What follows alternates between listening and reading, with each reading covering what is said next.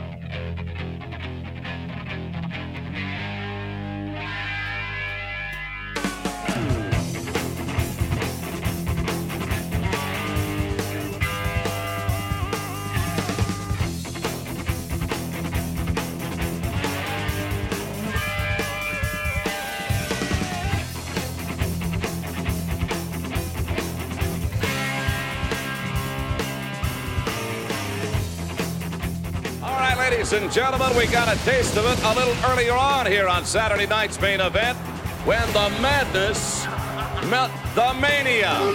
I am talking about Macho Madness and Hulkamania, two mega powers meeting here tonight. Hulk Hogan, what is happening? Well, you know, me Gene, we really don't know what we're dealing with here, man. And I'm just kind of a little worried about locking up here. It's all right. Because we just might blow the whole planet up, you know. Everybody knows that Hulkamania is the strongest force in this universe. But when I hit that ring and I saw what the madness was all about, I realized there was a whole nother universe out there, a whole nother frontier, and the power of the madness and the mania just blew my 24-inch guns out, You mean to tell me there is another solar system, Macho Man? Unbelievable. I'm still in a state of shock right now.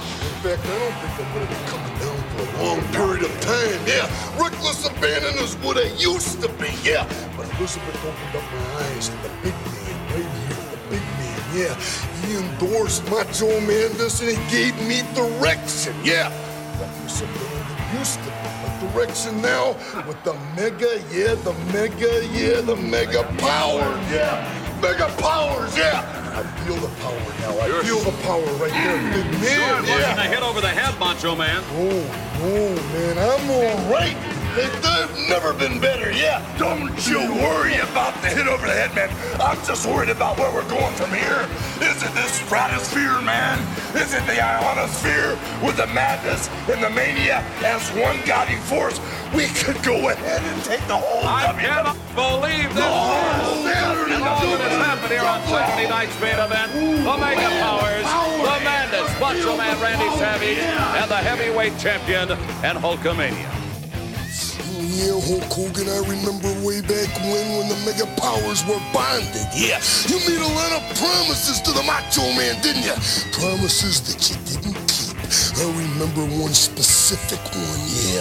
You promised that Elizabeth would never be in a dangerous position. You broke that promise, didn't you, Hulk Hogan? And who had to come in and make that critical save? The Macho Man, Randy Savage, covering for Hogan again. I Can't believe it, moving.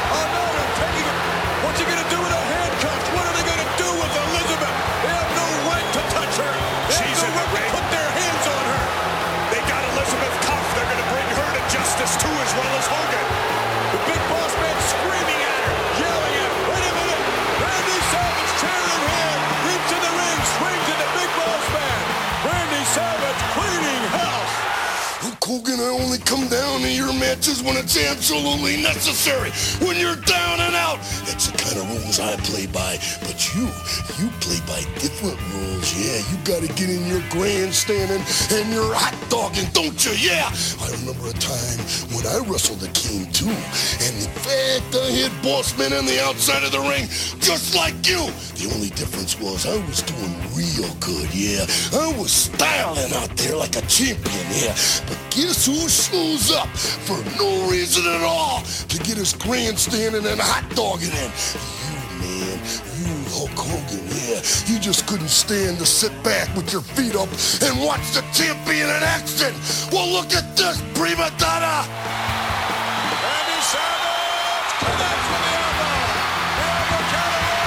Two. No, look at that. Macho is good.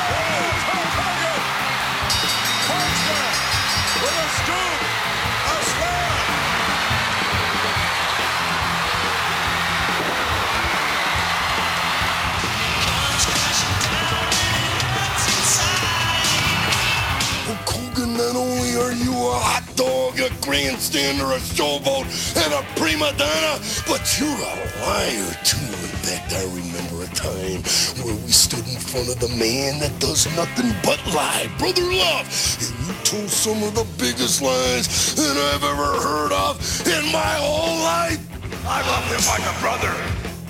It's a lie, Hulk Hogan, and that's enough to get me hot. But what you said to Elizabeth is enough to get me to the boiling point, yeah! I love Elizabeth. Hulk Hogan, you say you love Elizabeth? I got news for you, man, yeah. I got news for you. Elizabeth is gonna be in the corner of the Macho Man Randy Savage at WrestleMania 5, yeah! And let me tell you something. You say you love me like a brother. Well, listen to this, Hulk Hogan. I. I hate your guts. And that's what's gonna be left all over the mat after WrestleMania 5. I'll tell you another guy that's tough. Talking about Jake the Snake Roberts. In fact, let's go to the Snake right now. Hey, pal.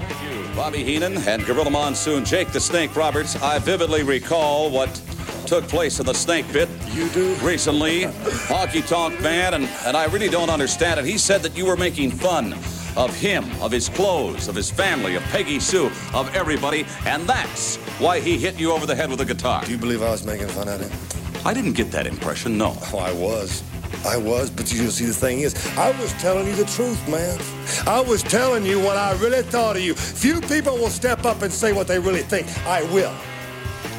You know, what surprised me, though, is that you had guts enough and a mind enough. I'm sure Jimmy Hart had something to do with he's a sneaky little worm. Anyway, I've known him for a long time. To come around the other side, that was quick. That was quick thinking on your part. A mistake on my part. But you know something, Honky Tonk? You being from Tennessee, You've been out hunting before, hadn't you, boy? You've went out and you pointed that gun down at that game and you pulled that trigger and you had to make sure it was a good shot.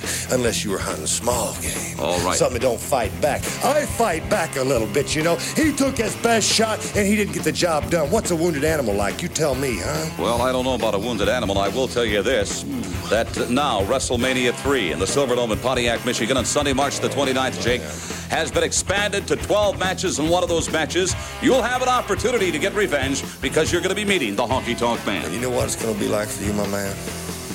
It's gonna be like death row. You sit in a chair and you're waiting for the man to pull the switch. But you don't know when he's gonna pull it, but you can be sure that he's gonna pull it sooner or later. Ain't nobody gonna save your rear end for the frying you're gonna take in Pontiac, my man. What I'm saying is, honky tonk, if you've got guts enough to show up, I'm gonna get to do everything I want. And you don't want that. All right, I thank you very much, Jake the Snake Roberts. Yes, to meet the Honky Tonk Man, one of 12 exciting matches in WrestleMania 3 at the Silverdome on March the 29th.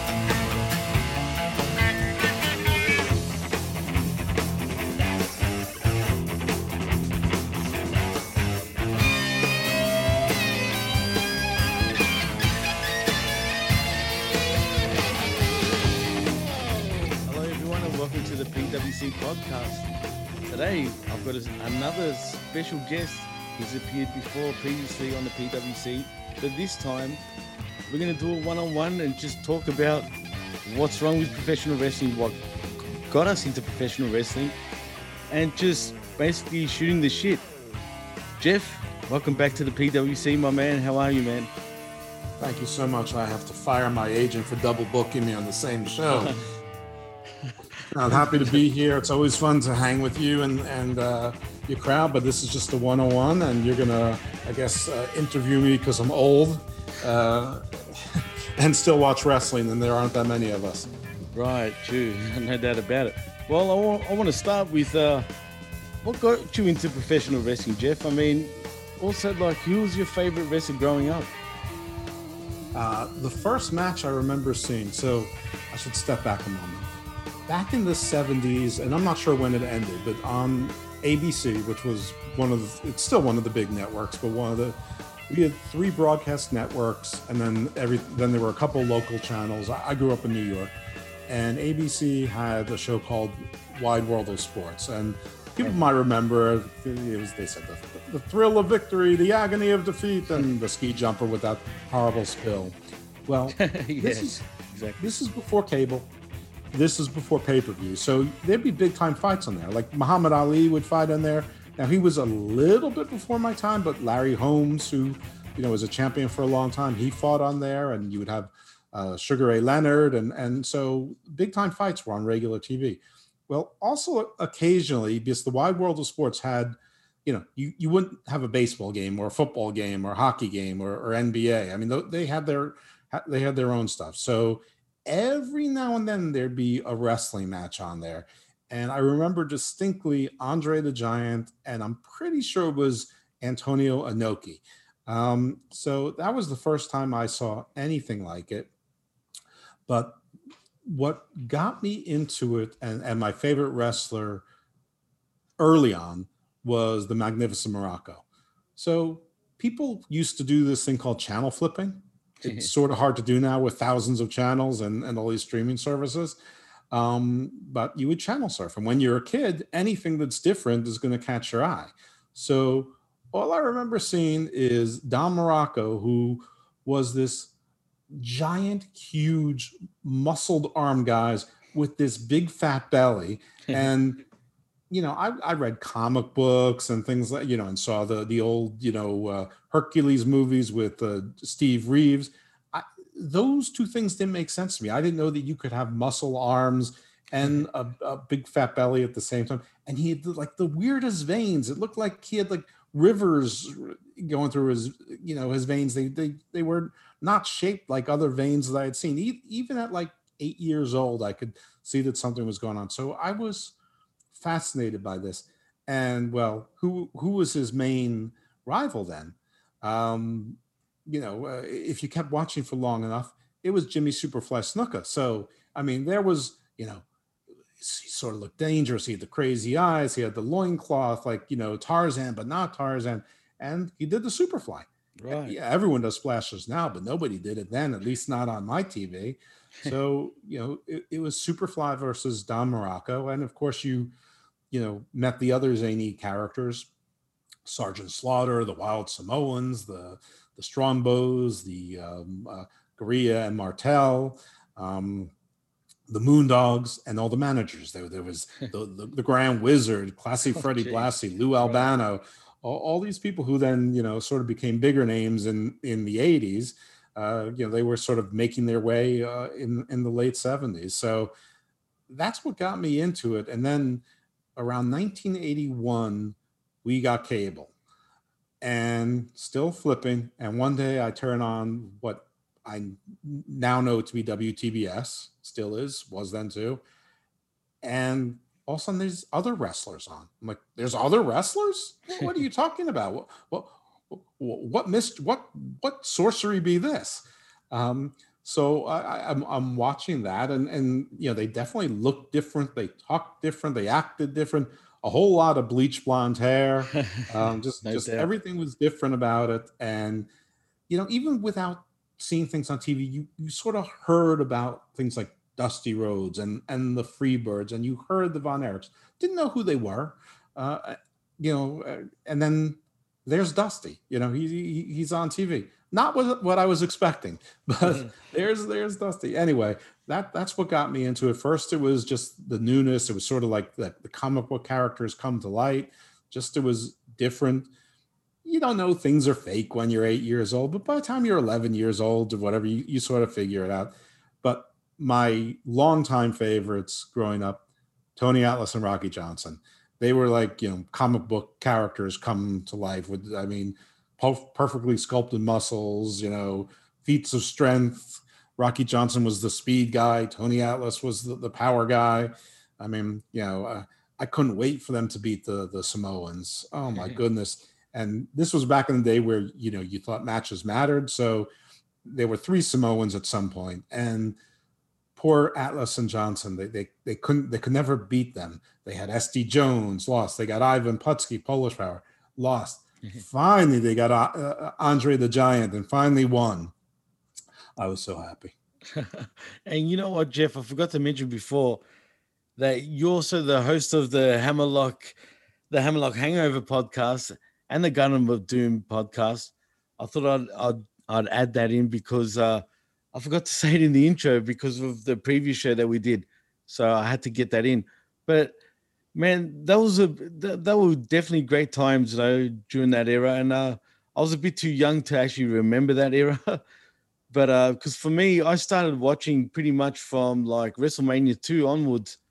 And uh like it was that hogan uh king kong bundy match that that sort of got me really into it. And and unfortunately because i was in australia all i got at first and this before i even got cable was uh like all just wwf stuff you know like saturday Mhm. night's main event random pay-per-views would play like just the you know the big four at the time and they weren't even live. I would have to go to the video store and actually uh, borrow like the latest WrestleMania for a few years up until I got cable television, where I had to borrow it even if it was like a month ahead or a month behind. Sorry.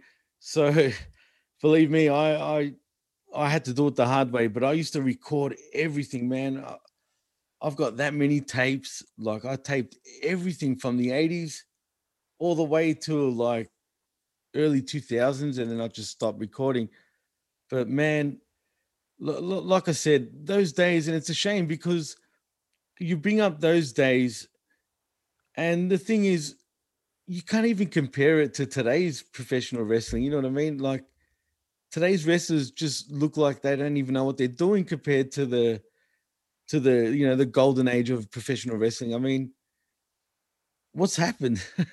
like wh- wh- what's what's going wrong, Jeff? I mean, can you tell me? Well, I mean, unfortunately, there's a lot of things that have happened, and you know, it's too easy to say it's about the wrestlers of today because things went started going south well before the, the wrestlers of today. Probably some of them were even born. Um, as a youth, even though I wasn't watching wrestling at the time, when Larry Zbyszko turned on Bruno Sammartino, was that weird. made it to the local news. That made it to the newspaper. That was news. It was almost treated like a sport. So when Vince McMahon, for smart business reasons, basically he was tired of being licensed as a sport in certain states. Uh, he had to get different insurance. He had to pay different regulators. Probably had to pay some bribes or whatever. So he acknowledged that it's sports entertainment to the world, and that sort of broke the, the the curtain. So right then, it lost a certain amount of credibility, even with people who knew that it wasn't real. I knew it wasn't real, but right then and there, a lot of people just like, listen, if I was playing play along and you're not going to play play play along, I'm gone. Then you had things like the steroids trial. Right. And listen, we all knew by 86, 87, nobody looks like that naturally. yeah. we didn't know that in 79 or, or 81 or 82, or I didn't anyway. Uh, you know, we didn't know that the, the Arnold Schwarzenegger and pump, the pumping iron people and all of them were, you know, juiced to the gills and, and whatever the case was. But by the time the Ultimate Warrior rolled around and, and, you know, the, the heydays of Hulk Hogan, we pretty much knew, but we didn't want to know.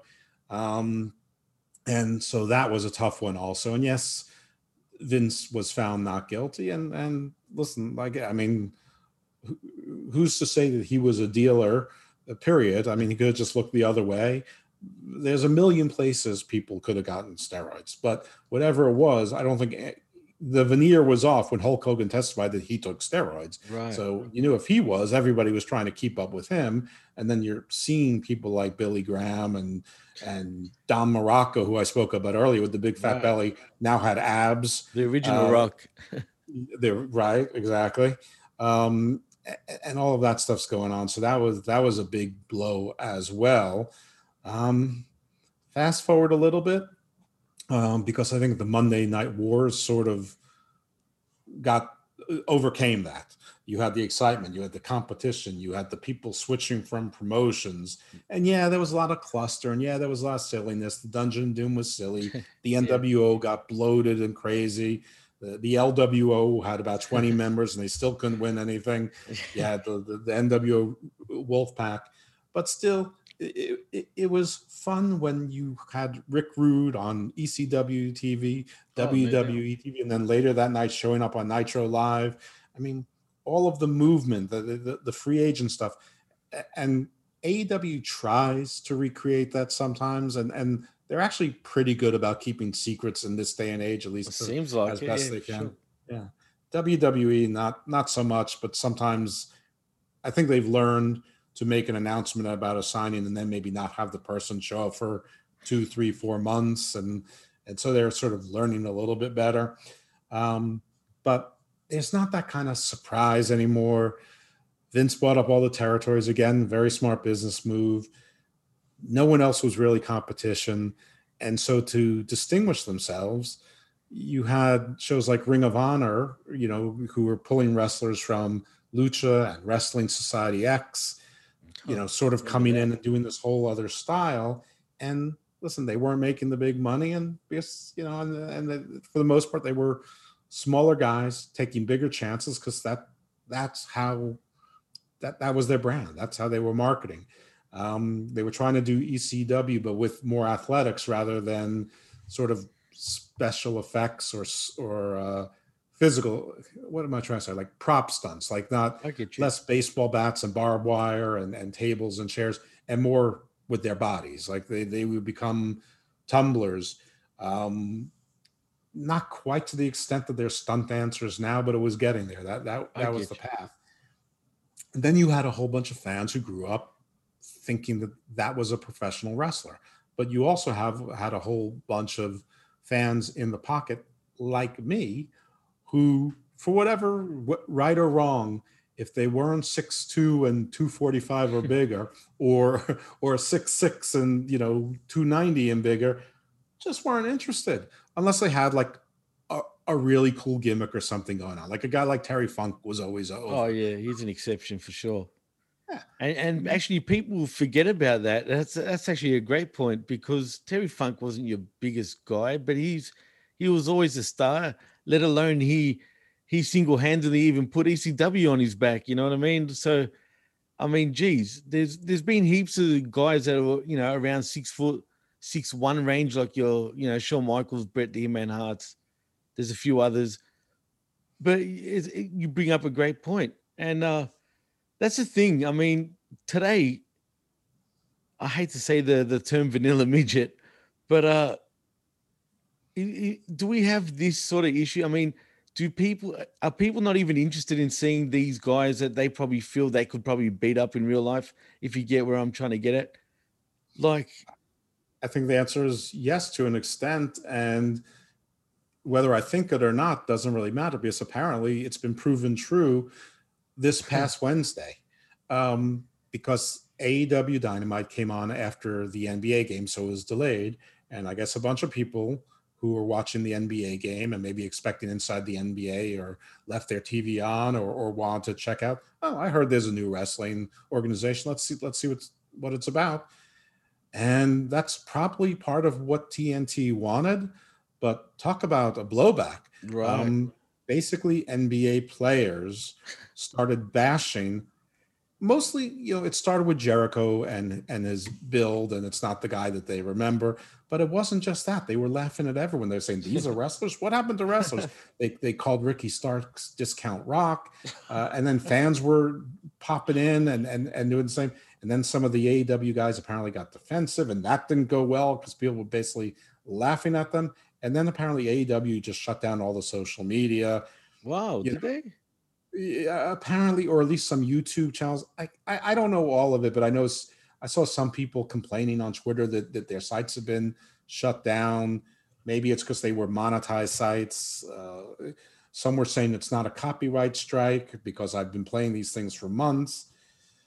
That doesn't mean it wasn't a copyright strike, um, but the because just because you were playing something for months doesn't mean that they noticed you before. But Right. in, any event, what whatever the reason or the confluence of events were, it, things got shut down, and, and people were saying that AEW was calling in to, to shut these sites and these conversations down, which isn't hard to believe because they've sort of done it before. I mean, Brandi went off social media for a while. The Young Bucks went off social media for a while.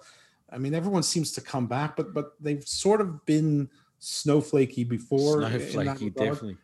which is the opposite of what tough professional wrestlers are supposed to be. Thank you. Which is which is sort of an issue with AEW to an extent is that on their social media, I don't think they can always there's no distinction between when they're in character and not in character.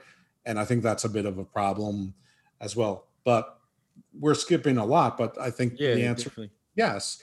And vanilla midget had to do with personality, not color. oh Um, well, yeah, yeah, you're right because they're a vanilla midget. right. Like not Uh, color, like they're small and and no personality. Basically, I I Right. believe it was Kevin Nash that came up with that term. I think.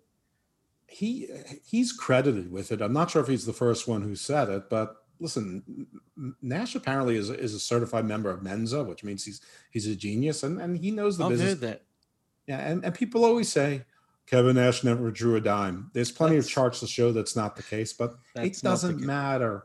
Wrestling's an ensemble show, and Kevin Nash is a star, was a star. He's one of the people they remember, and he's somebody who No still doubt. has a career and is doing just fine. He doesn't need to be talking about wrestling anymore. In any case, he's he's right though. I mean, Ric Flair was not that big a guy, but he had a huge personality. Michael P.S. Hayes was not that big a guy, but he had a huge, Huge. personality. I mean, so and they live their gimmicks outside. Now that's probably a no-go in this day and age, but Hey, but that's kayfabe, right? yeah, and, and you can adapt. There are people with big personalities now that adapt to a more social media, SJW, politically correct. Uh, you know, it's harder. It's definitely harder. But Joe Rogan still has a big personality. Matthew McConaughey, in his own way, has a big personality in a quiet way. There, there are, you know, there's a a lot of athletes have big. Per- Shannon Sharpe has a huge personality. Charles Barkley and Shaquille O'Neal still have big personalities. So you can adapt. Somebody with that kind of talent and that charisma adapts to the time, or they don't even need to adapt because they've grown up around it. It's just the way they are. That's right. They just channel their personality in, in different directions. So, yeah, that the art of the character is gone. is gone completely and that's the sad part because like these like you said yourself these sjw wrestlers or whatever you want to call them i don't know if they're too sensitive i don't know if they if they're reading too much what the fans are saying but the thing is you talk about charisma and you talk about it seems harder these days look to me i don't think like for example, you can still do kayfabe right now, right, and fool the fan. It's easy, believe me when I tell you that. I, I'm I'm not saying like that I know better than a professional wrestler or anything like that. I'm just saying you can easily still fool the fans even through social media. You know what I mean? All they have to do is stop showing themselves so much. Like you said, it's hard to distinguish between the character these days and the person playing the character. Well, and I say character lightly because there's no real difference anymore with half these guys, you know. And, and on top of that, they don't care about fundamentals these days. I mean, just the the littlest things, like uh, I was mentioning on the skirmish. I'm sure you've noticed this yourself, Jeff. But when you watch AEW, particularly, right? You know when they, you know, like in just traditional 101 professional wrestling, you know, like the tag rope on top of the turnbuckle where you have to hold that and make the tag legally, right? That's what you're supposed to be doing. That's what it's there for, technically, right? Am I wrong, Jeff? Or No, you're right. You're right. And Well- and Jericho criticized them for that, and then did the same thing this past week. right, they keep doing it every every damn week. Every week, it's those little things that make me cringe. And if I can see that, I'm sure you can see that. Then why can't these so-called professional wrestlers in AEW in particular, why can't they see that? Why don't they want to listen or even learn? Should I say even? because they've got they're listening to the people who love what they do. There are a lot of wrestling fans now who wouldn't have been wrestling fans 30 years ago, 40 years ago.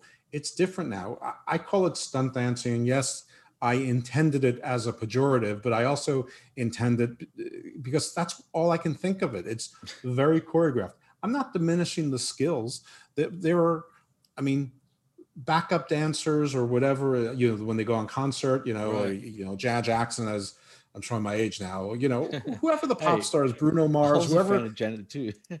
Right. Whoever's going on tour now, they've got backup dancers. They're amazingly coordinated. They're amazingly athletic. They can do things that I could never do in my best days. I couldn't have done those things when I was 19 or 20, no matter how many months or years I practiced. I'm not diminishing the skills, just the same way I don't diminish a golfer's skill or a great pool player's skill or a great bowler's skill or a race car driver's skill. But that doesn't make you an athlete. It makes you athletic and it doesn't make it simulated fighting. It's like it, it, it's like they grew up on too many video games and they're playing their video games. They're live acting it. But people their age who grew up on video games enjoy seeing that. So that's fine. Listen, when I came to wrestling, I wanted to see comic books come to life. That that's what I saw, and that's what I like. So that's why I, I like the big muscle guys and the and the big you know guys like the Blob or the Abomination or whatever. That they were big. That was like the Andre the Giant, the Big John Studd. These larger than life characters. So it's really not that much different. They're, they that's what they want to consume. But what they don't realize is that there's an ever diminishing number of them because normal people, and I am putting myself in the abnormal category.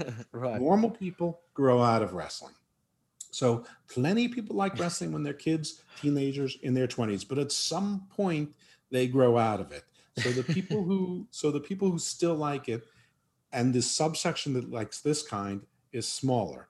So the mistake I think AEW makes is that they rely too much on the one style Right. as opposed to doing more of a variety. I don't need to like a third of what AEW does.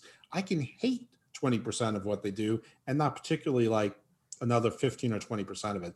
But if I like 60% of what what they're doing, I'm going to like the product. And I did like that. I mean, I was close to giving my story with AEW probably isn't important, but now that I've started, I have to I'll Go try to make it. it quick No, no, no. when it first was Take your time. announced i was really excited about it when they first when they announced their first few signings i was really excited and then they started announcing people like orange cassidy and jungle boy and kip sabian and, and, and, and i was like deflated i'm like no and then marco stunt i was like oh come Oh. on what, what what are you doing guys and then they made all these other pronouncements about everyone's going to be an employee everyone's getting health insurance we're going to pay the women as much as the men all great things and and and none of them came true so i came at it with high expectations then they broke my then they started betraying me almost immediately then they sort of betrayed the world immediately but suffered no consequences because their, Right. their their hardcore fan base accepted anything they did which was really weird i've said this on Weird. other shows It's perfect word. Every other fandom has a you know, like people say why are you criticizing? Just enjoy all wrestling. I the entire concept of yeah the entire concept of sports radio is fans calling into the local hosts or national hosts and saying our gm needs to be fired. The quarterback did this stupid thing. I mean normal fan bases do criticize. It means they're invested. Being happy about everything is a cult not not Right. not a not a fan base. Absolutely. So cr- yeah It's crazy, man. It's it's like you said that. Look, I'm, I'm I've got similar sort of uh like thing. What you just said about AEW is pretty much like me, except I was I was all in for it. No pun intended. I was literally all in for AEW. At to a point where I sounded like an AEW shill at first, right? That's how how much I was praising AEW at first, and then you know, I'm watching. Yeah, it was it was still pretty good compared to WWE.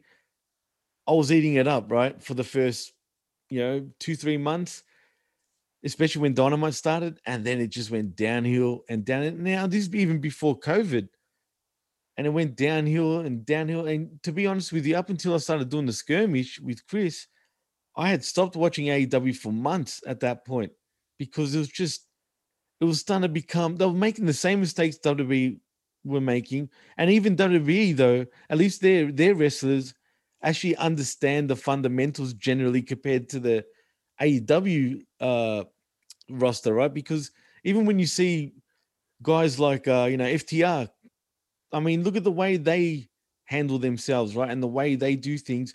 They do things right, technically, right? They do things the proper way. They respect the art form of professional wrestling. That you know where I'm trying to get at. Yeah, actually, I want you to remind me about FTR later. Okay, no worries. I'll, hopefully, I don't forget that, but we'll get back to that. I mean, and just generally, all the ex WWE guys that are currently in AEW seem to be the ones that actually do the right thing. But then again, are they even using them right? I mean, a lot of them, I know, like with Brodie, he's he's injured, right? Apparently. Yeah.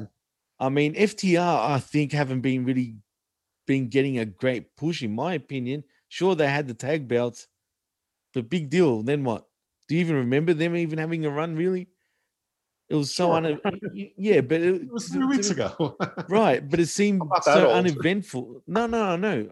I didn't mean it like that. I just meant in the general sense, not you. Just overall, it's easy to forget that they were that they were tag champs. And and like, what's going on with Miro? I mean, is it just me, or was Miro getting a a better run in WWE even when he was a cuckold? I mean, the Miro story is absurd. it's absurd. Like I said, I call him the the bridesmaid, not the best man. I mean, seriously. And you know what? He's didn't he come out on Twitter saying, "Uh, it's the money."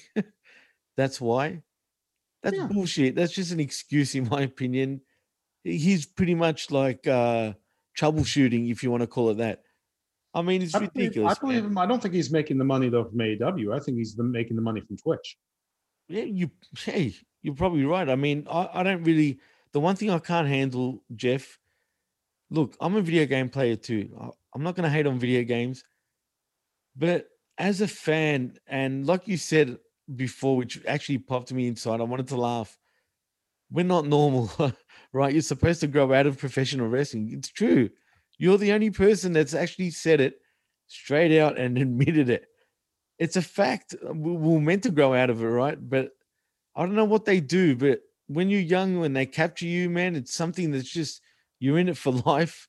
As much as it drives us nuts and crazy, it's just I don't know, man. I I don't get it. It's a weird obsession when you think about it. Like I can't explain it. It's it's it's it's a marvelous thing, but yet a weird thing. But unfortunately, we, we haven't snapped out of it. We're still fans. It doesn't matter our, our age. We just love the art, the sport of professional wrestling, you know, and we just want things to be done right. Is that too much to ask? Sometimes I think, are they sabotaging it? Is Vince sabotaging his own company or is he gone senile?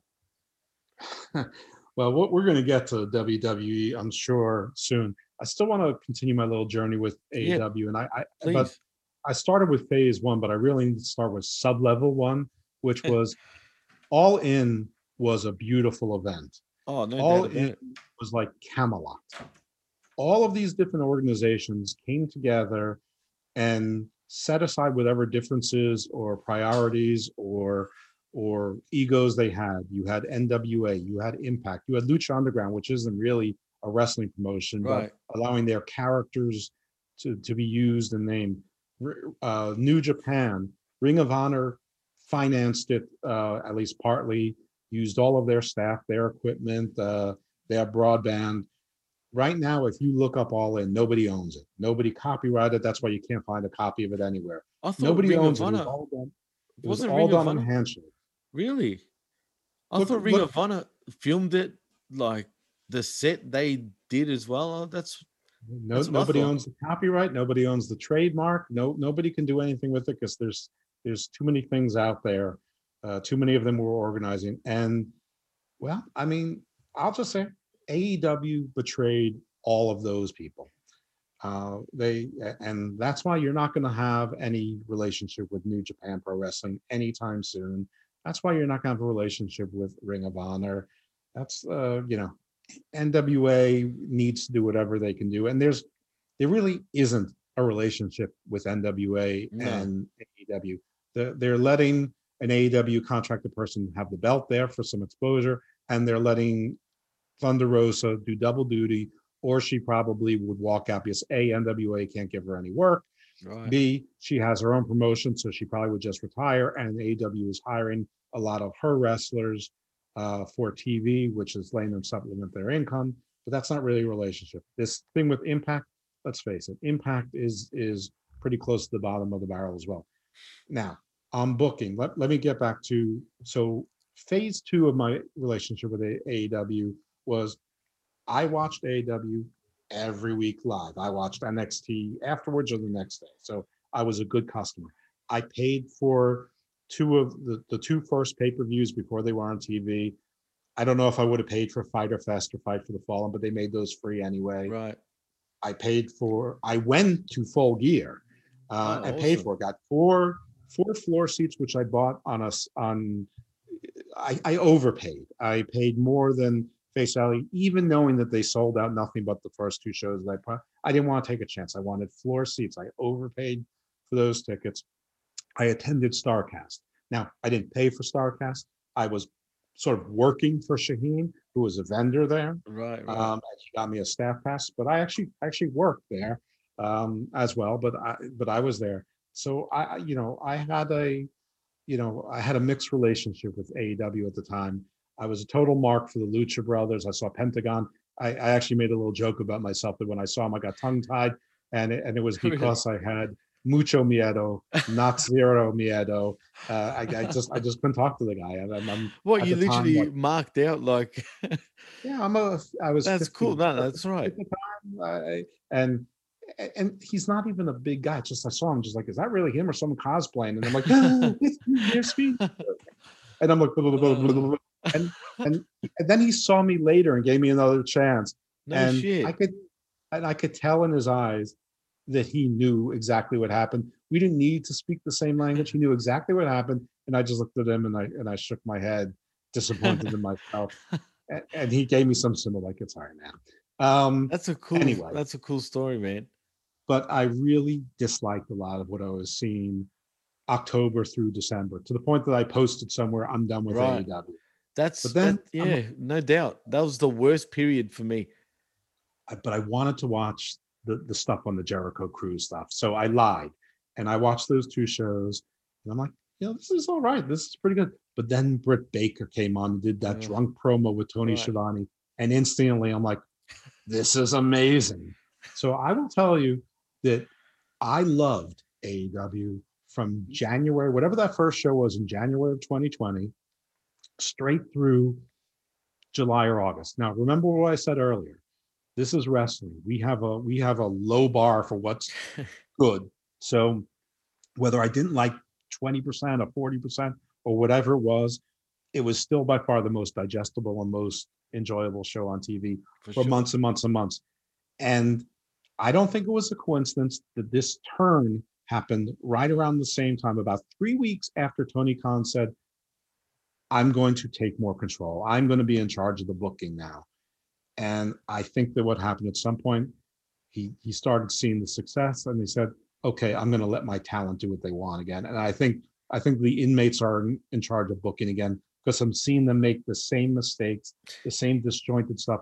And I'm seeing him hiring all these people and just adding more and more people for what? I mean, listen, it's COVID. I'm very glad that the people are getting paid and he's hiring people. So from a human standpoint, I appreciate that.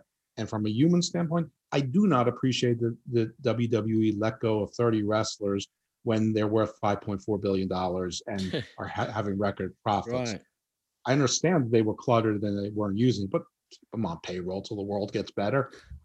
So I appreciate what AEW is doing, but I don't really know why. So so my my relationship with them has really been up and down and all over the place. Um so yeah, I think I think that booking has been an issue. They they they can't really decide on like I've noticed they know what they want to do to get someone to like the apex of a story, whether Right. it's a title or some feud, but they really don't know what they want to do with them afterwards. And I'm going to even include recent stuff. We have no idea who attacked Jon Moxley. Oh yeah, I forgot about that. Uh, later on, I mean, listen, we don't know who beat up Sami Zayn. We don't know why the ninjas attacked Samoa Joe. Uh, this happens in wrestling, but it, it shouldn't be happening with them. They should learn from the mistakes of everybody else. But smaller than that, this little thing going on with Impact, you have Tony Khan in a pre-recorded ad on Impact on a Tuesday night saying, Impact people, you want our wrestlers on our TV show? That's fine. But I tell you, Impact guys, come on, come on over to Dynamite. We'll welcome you. The next night Dynamite airs, nobody from Impact shows up. No pre-recorded segments and someone trying to get in. Nothing. I, I I really think that this relationship with Impact is literally day by day. You you think like literally day by day? I, yeah, or week by week. I think it's very fluid. I'm not sure that anything is rock solid commitment. Maybe that January 16th match is rock solid commitment. I'm not even sure about that. But I know everyone thinks there's going to be an Omega Rich Swan title against title match. Listen, I don't give a damn about Rick Swan. I don't give a damn about the Impact Championship, but I understand why people would be interested and intrigued by that. I don't think that, that things are that solid with it. I think the only person right now that's winning is Don Callis, who's pulling two checks. Oh, definitely. And he's literally like uh yeah, he's putting himself over, put it that way. I, I I agree with you on that. But see, that's the thing. I don't give a shit about Rick Swan, Rich Swan, whatever you want to call him, right? Yeah, he's he was just a cruiserweight in WWE and he's what you call the Impact World Champion. Please. Come on. Well, Tessa Blanchard was there, their world champion too. So I know there was plenty of people that actually loved that, right? But to me, that absolutely spat on the on the actual world men's title. I mean, come on. Didn't she beat Brian Cage on top of that? What a joke. yeah, yeah, I think she did. I think you're right. See, to Um, me, after that point, he was done for me. To me, he's just yeah. I don't even know why AEW even signed him. I don't see nothing in him. Well, yeah, did but him or Sami Callihan? I, I, I can't remember which. look, put it this way. I just think he sucks. He's got no talent to me. I, I don't know, man. That's just me, but that spoil Brian Cage for you. Well, I mean, Brian Cage is an example of a guy who's been booked terribly, but forget about any individual person. They have these rankings, which is clever, and people don't like WWE 50 50 booking. And I understand why, but I think now people are seeing why it's so difficult. Now, we're not gonna we're not gonna let WWE go go unscathed because what WWE has done is they've Oh. gone from 50-50 booking over the course of the year to 50-50 booking within a single show, and so they've made it that much worse. So Ugh. don't don't think that this is a, a pass. And if you're tuning out now, I just want you to know that this is not an AEW hate fest either no, no, no, no. but they, they basically ignored the rankings almost immediately and they've also fallen into the wwe trap which is not a good trap which is if you want a title match you attack the champion from behind. So that's exactly what unranked abadon has done. Am i interested in seeing abadon? Sure she's a, she's a character. It, it, it could be fun i suppose but have her have her win a bunch of matches on tv how about that? She, she gets ranked number one. Um, I, I, you know, there's there's other things as well, but the, the you have Anna Jay, who was ranked number five. She got a title shot. Well, what about two, three, four, and five? They had that tournament for the to make the number one contender with that Yep. Omega ended up winning. Right. I mean, a few of them were ranked in the top 10, but most of them weren't.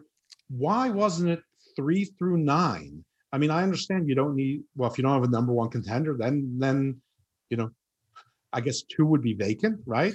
But whatever the case be, all eight of them should have been in the top 10. They weren't because they didn't want certain people to take losses. Well, what's that? It's just a different version of either 50 50 booking or avoiding 50 50 booking. So it's they sort of book themselves into certain corners. Now, where's a Moxley? now? corners. Moxley, right? Where is he? Yeah, he he doesn't need to be on on on site in Jacksonville to be present. They could have done pre-recorded videos. They they could have him record things from home. It, it, it's like the first week they made mention that that you shouldn't forget about Moxley. The first week after Omega got the championship, don't forget about Moxley while you're paying attention to Impact. They've not mentioned it since. What, what, he's not in Japan. We know that. We know he's not in Japan. So I mean, these are the and so now my frustration with them is doubled because they showed me how good they can be and how and how they remember the details. How Eddie Right. Kingston made didn't let go of the fact that he was never eliminated properly from from the battle royal, and they made that into a story and got him a, a title match during COVID when you had limited talent and and and there was really no clear contender. I'm not saying they've done everything perfect, but you know, for example, a couple things that killed me. First, Brodie Lee killed Cody, loved it. yeah. And then, then Cody comes back a month or so later and they get into a skirmish. And then so Cody's going to get a rematch. And Brodie Lee cuts a promo insisting on a strap match. No, no, the, the, the face ins- insists on the strap match because the heel has been running away or there's been outside interference or they you know they're always escaping. The the heel doesn't insist on on on a strap match. Why? Just because he wants to inflict brutality? Well, then I, it was just it was just backwards. It didn't make sense to me. Wrestling, however lowbrow it is, it should have some sort of base logic. Right. There's a reason for stipulation matches, and the strap match, like Loomis and Grimes, was- because Grimes kept trying to run away from Loomis. Well, the strap was there to make sure he couldn't run away. It ain't rocket science. but that's right. It it ain't rocket science, and that's what puzzles me. That's what really gets to me. I, I don't I don't understand why this is even happening. It just I can't compute it, Jeff. I, I don't know how everybody seems to be making these mistakes. See, to me, New Japan seems to be the only promotion that actually respects the fundamentals of professional wrestling right now, out of all promotions. That's just my opinion, right? But then again, it, so I don't know. Oh, really? Oh, have you ever watched it in the past, or? Sure. Well, right now, I, I truly think it's it's the best promotion right now. I mean, there's no even the comedy spots are done with logic, like you know Toru Yano, for example, right? He's the one with the duct tape, right? Yeah, yeah. See, even when he does the duct tape thing, right? There's at least logic behind it, right? It makes sense how he won and why he won. Yeah, sure, it's all haha, and you can sort of take a piss on it. But compared to the way like WWE do their crap, like their their stupid humor and even AEW, to me, it's a lot better than that than both those companies. And that's the thing, AEW like I said, I don't know if there's some sort of rift between the the the younger the younger guys and the older guys, and no one wants to listen to each other, or the you know the Bucks think they know it all. I, I, I'm puzzled. I, I can't explain it, but if it's TK that's actually um, booking this, or whoever's booking this, or you said the the inmates are running the asylum, That, that's mean- just that's just my opinion. Yeah, well, if- anything, but it's it's like a tale of two cities. And what I saw pre 2020, post the first half or more of 2020, what I, and what I've been seeing since. Well, yeah, I've been saying it week in week out too that the inmates are running the asylum. And do you think if if if this keeps going the way it's going, and uh, and look, I'm probably going to be way off, but I feel like if they if they're in the same position, surely TNT can't be happy with nine hundred thousand or eight hundred thousand viewers each week. Come on, I mean we're talking about TNT here, right?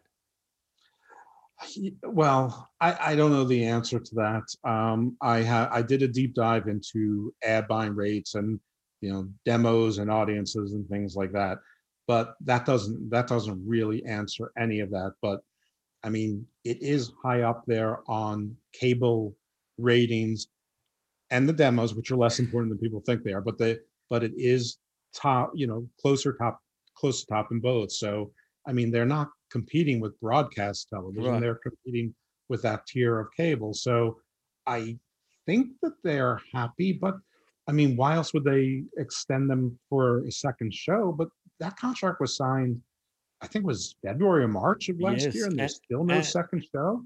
And What's also, keeping them?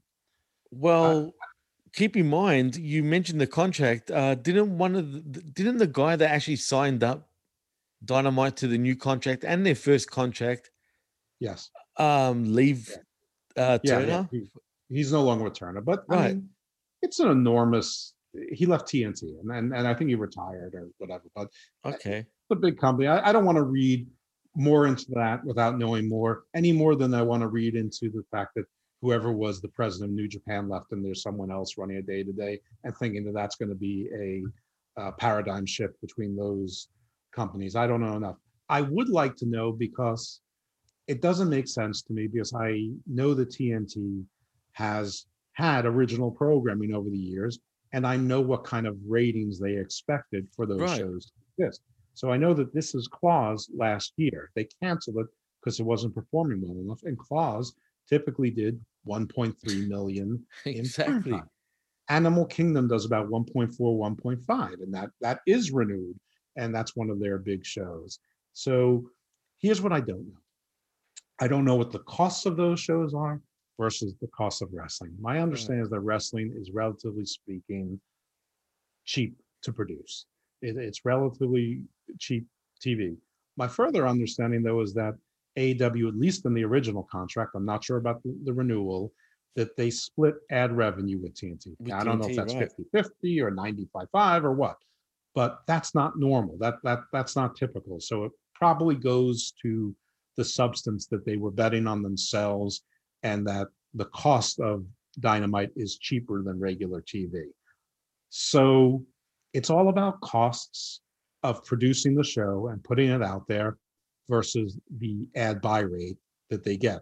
And by the way, people, I, I don't want to go too much into the weeds, but most advertisers don't buy for a wrestling show or any particular show. If they're looking for wrestling, they sponsor it. That that's why you have on you know on Raw you'll see this is Skittles, this is presented Yeah. by Cricket, this is Exactly. uh, those are advertisers looking for that particular product.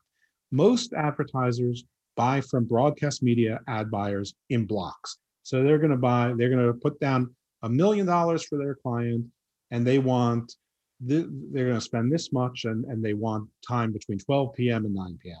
And then the network basically decides where it's going to be for the most part.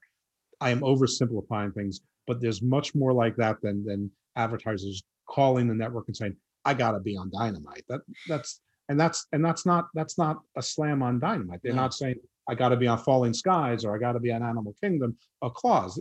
They're just picking times because they're they're also getting commercials on Animal Planet and they're getting commercials on Sci-Fi and they're getting commercials on the Cooking Channel and Bravo at the same time. They're just getting blocks in certain tiers of of level of channels. So it, when something goes wrong, you know, on a show and you get aver- you get social blowback, like if they did like an Undertaker crucifixion angle again, Right. then advertisers then they care. Then they're like, take me off of Dynamite, and the network's like, okay, no problem, and they they put them on, you know, inside the NBA or you know uh, the Sunday night movie instead. It's it's it's not as individualized, writ large as, people like to make it seem. Anyway, I don't even remember where I started with that. Well, well, that's the thing, man. Like, do you think there's any chance that uh just say we still get the same mistakes going on from today, two years down the track, right? Is there a possibility that um that Tony Khan could give up on AEW even? Because surely I'm hearing then they're, they're losing money. They're not exactly making money. That's like the I, I word don't on know the how they can be making money. Right, exactly. So if they're doing the same mistakes from you know between now and two years, is there a possibility that they could be done? Sure, there's a possibility, and I know that the the Khan family has a lot of money. So let, let's let's dive into some facts that we know, and then we can get into speculation. Right. AEW is owned by Pervez Khan, Tony's father. He's the hundred percent stockholder. Whatever intra-family arrangement they have, I don't know. Tony Khan in his own right is worth a lot of money. I think he's worth around 800 million, probably more now with the stock market. Who knows? Um, but this is Tony Khan's passion project. It's not Pervez's. Could Tony Khan self-finance it and put money into it? I don't know. I don't know if he has that freedom with his own wealth. I don't know if it's tied to a trust. I don't know, you know, how tight a grip his father has on him or doesn't, or if he says, your money's your money. I I truly have no idea now. So he could, you know, so the answer is yes. But Pervez Khan could get tired of it. But apparently they don't do a very good job of running their football club in Yes, I that's think true. it's in England. In England, yep, Fulham FC. They they're mean, pathetic. They're crap. And I'm a soccer fan, so and believe me when I tell you, they they suck. Yeah, the Jacksonville Jaguar Jaguars is one of the lowest valued NFL teams franchises uh, in the league, which is not a. I mean, it's not easy to be the lowest Oh, valued franchise right, right. in the NFL. I mean, you, you're pretty much starting out as a baseline of basically a billion dollars right there. Um, so the answer is yes. The answer that TNT could be frustrated. I don't understand why they're not frustrated about paying for two shows for nine or 10 months now and, and getting one. And I cannot imagine that what happened Wednesday night made them happy at all because that's what they want to happen. They wanted NBA viewers to stick around and watch wrestling. And What- they well, what advertised too, uh, Sure. like during the NBA games. I was watching the Bucks against the Celtics before uh, Dynamite started, and, now, and they advertised it as well. You'd think, I know the NBA numbers have gone down. Don't get me wrong, since the past, but um, you'd think there'd be a lot of jump over. But I don't know what the ratings are. I don't know if they've come out yet, but I, I- I, I think we'll, we'll get around seven hundred thousand, if that, for this Dynamite. Oh no, they, they got 775. Oh, there you go. Well, you see, I didn't know that. I, I just had a feeling it would be around the 700,000 mark, somewhere around there. Yeah, well, they I think they overperformed given the the time oh, slot. sure, definitely.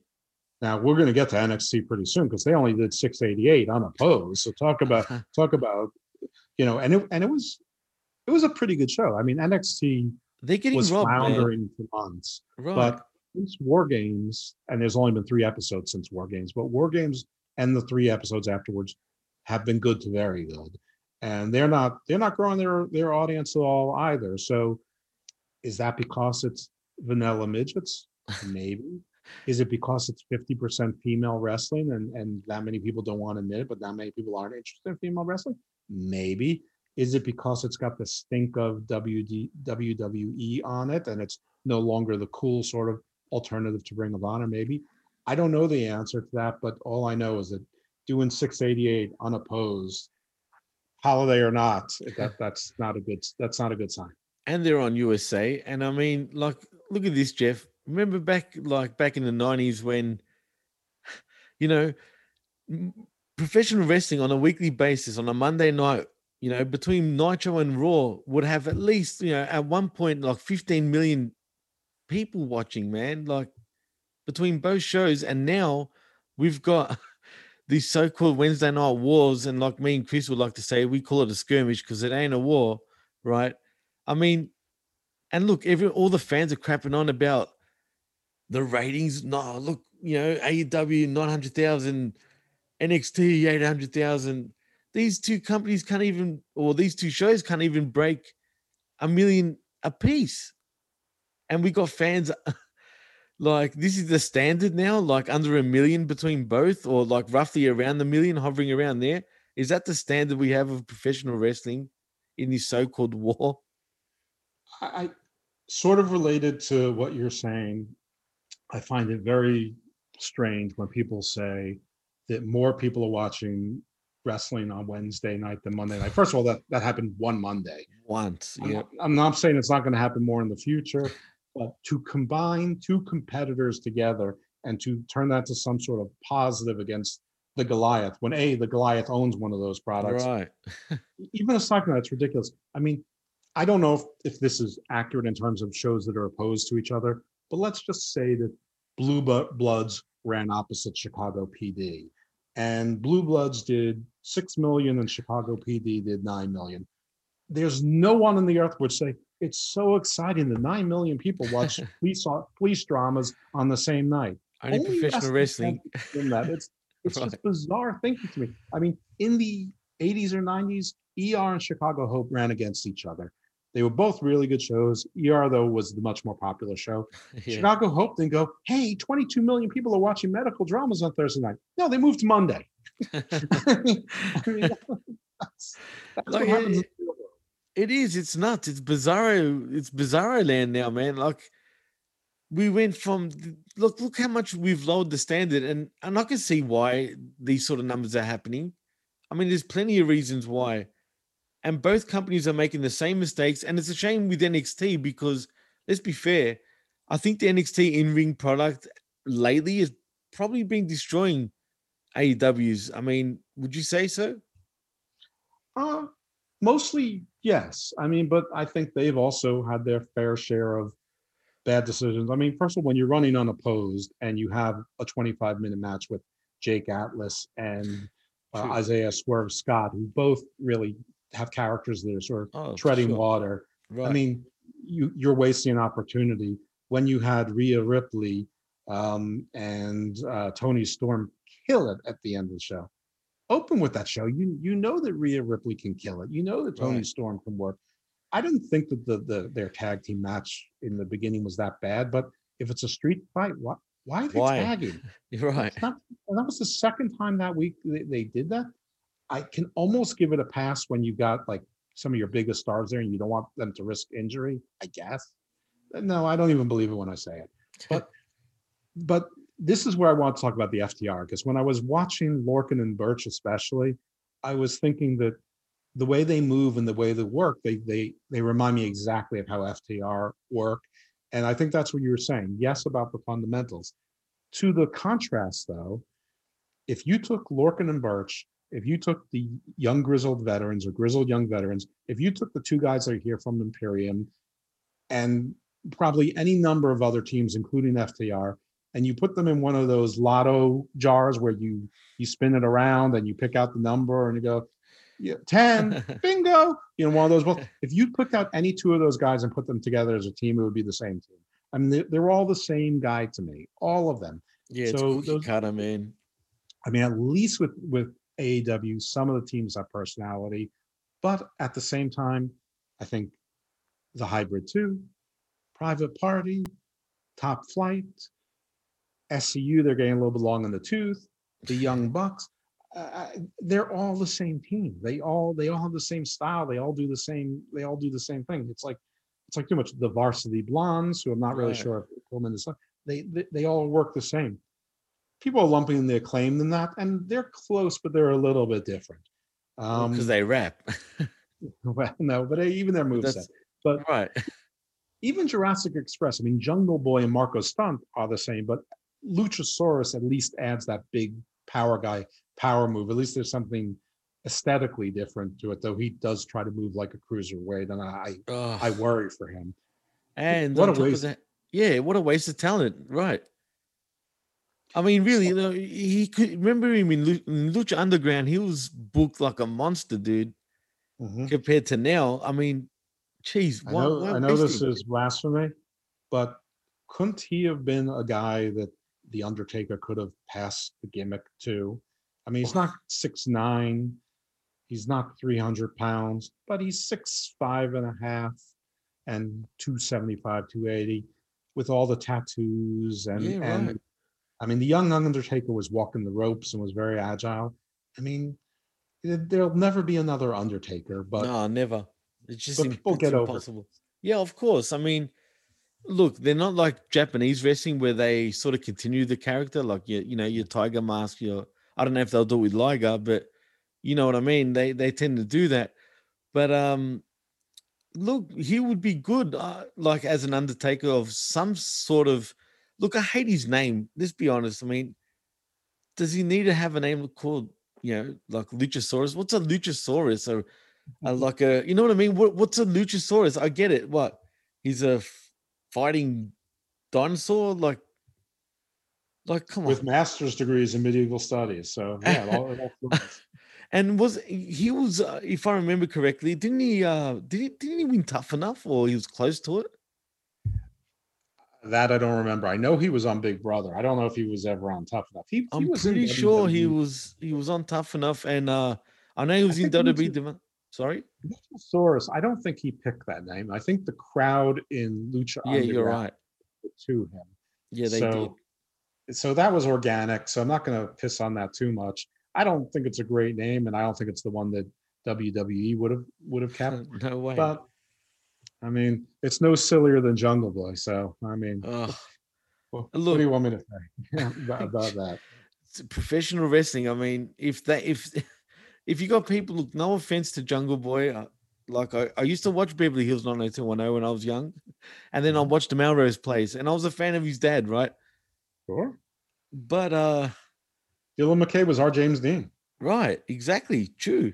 But But man, like, can you really believe someone like a Jungle Boy being a professional wrestler? I can't. Like, neither can I, and I can't suspend my disbelief at watching him. I know a lot of people. There's a lot of fans of his. I don't know why, but uh, look, man. Maybe if you bulks up and he grows up a little bit, maybe my mind will change. But for now, I don't see no charisma really. Marko Stunt shouldn't even be a damn professional wrestler. And the fact that these AEW marktards will sit there and argue with you and tell you, but what about Rey Mysterio? And I'll just be like, really? You're going to compare Marko Stunt to Rey Mysterio? Like, either these people don't know or have a clue about Rey Mysterio, or they just don't know professional wrestling. I mean, how can you Yeah, even Rey- compare Rey- the two? Rey Mysterio was a legend before he ever set foot in ECW. But Right. I but I go even better than that, and this doesn't apply to you. This is just me speaking. This is not Jimmy. I've always been consistent. I was never a fan of Rey Mysterio. I thought he was too small then to be believable. I didn't like Billy Kidman. And I was Neither did I. that big a Shawn Michaels fan, to be honest with, with you. I didn't, you know, so I've always been this way. I've never I've never liked the the smaller wrestlers. I didn't like when the one, two, three kid beat Razor Ramon. I oh, I I mean, I recognize it as a moment in the past, but I thought it was a travesty then, and, and I still don't understand how it happened. so, well, it's funny with Ray. Yeah, look, I was never the biggest Ray fan either. I mean, even in WCW, like I respect, like I've I've grown to respect him, and and I acknowledge that really he is a legend, right? Like whether we like it or not, he he definitely is a legend. I mean, there will be. I mean, there's plenty like Ray. Don't get me wrong. There's plenty of imitators, but he was. I wouldn't say unique because he wasn't unique. There was plenty of of Mexican luchadors that were that were playing their trade, but Ray's got this certain charisma about him that many Latino wrestlers just didn't have. I mean, there was your Eddies, you know what I'm saying, and your Eddie Guerrero's, even you know Humberto Guerrero, like had a certain charisma about him, or even you know I was a big fan of Psychosis, even. But um, you know what it was, or at least what I think it was, because I was a little bit older then. right, You didn't have the silliness about him. yeah, a lot right, of the true. like Mil Mascaras didn't have the silliness about him. no, not at all. Super crazy. Uh, uh, El La Parca, uh, yeah. Psychosis, Juventud. They all had silliness about them. They were they were like rodeo clowns and acrobats. Ray didn't have that. No, Eddie true. didn't have it. Even his brother Chavo didn't have it. They, they, they were still serious. They had a they had an air of seriousness about them. The others, they, they you know, that, that's part of the shtick down there in Lucha. It's it's know, quick it's energy, it's crash TV, flying, man. Action, uh, right? Crash TV, including comedy, including Right. rodeo. So Yeah, it's it- crazy. that- that's that's part of it. But Ray didn't have that. You know, the guys that, that emerged didn't have that that bit of silliness to them. And and and again, that's not shade on them. That's the role. Just that, their that- style, right? yeah, that was the lucha libre style. I mean, I remember Sabado Gigante, and you'd have like you know you'd have a game show, and then you'd have a soap opera. How crazy. you'd have a wrestling match. then you'd have a bee running around going ay ay ay.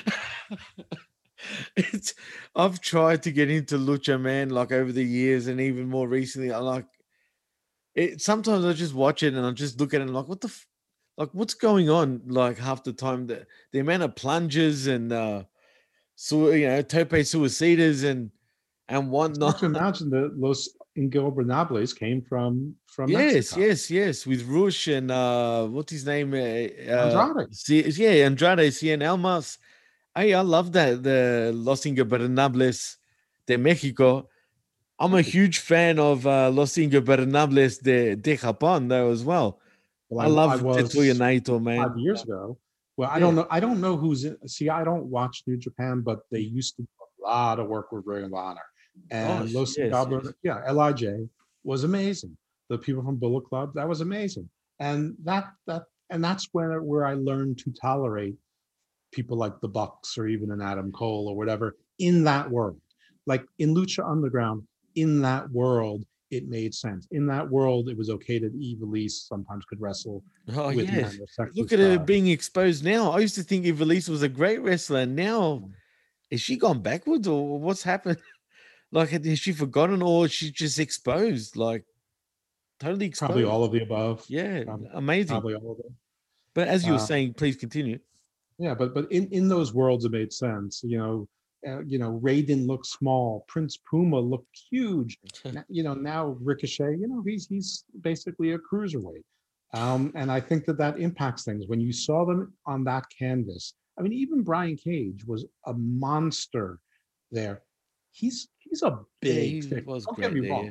Don't look like Brian Cage in, in real life Of course not. but yeah. he's but he's not a tall guy. He's five ten. Some people say he's five eight. Whatever it is, he he's not he's not Bobby Lashley. He, he's not Drew McIntyre. Definitely not. No way. Yeah, I agree. And he's already had a bunch of injuries that he can't keep moving around like like a luchador like he liked to do, which is one of the things that made him so distinctive. dumb though. It's so stupid. Like, if Pat Patterson was still around in WWE and he was in WWE doing that crap, Jesus Christ! Like, remember the the, the old term, "less is more." If you're a big Mm-hmm. guy, you don't need to do that crap. Just work like a big man. Yeah. Toss guys around, not freaking try to do suicide dives and backflips and crap like that. I, I remember seeing him land on his head once. I can't even remember what match it was, but he does some silly things. Like I said, I've lost a lot of respect for Brian Cage, but that's just me. But back to just that again, like you comparing those guys from back then to now is just night and day.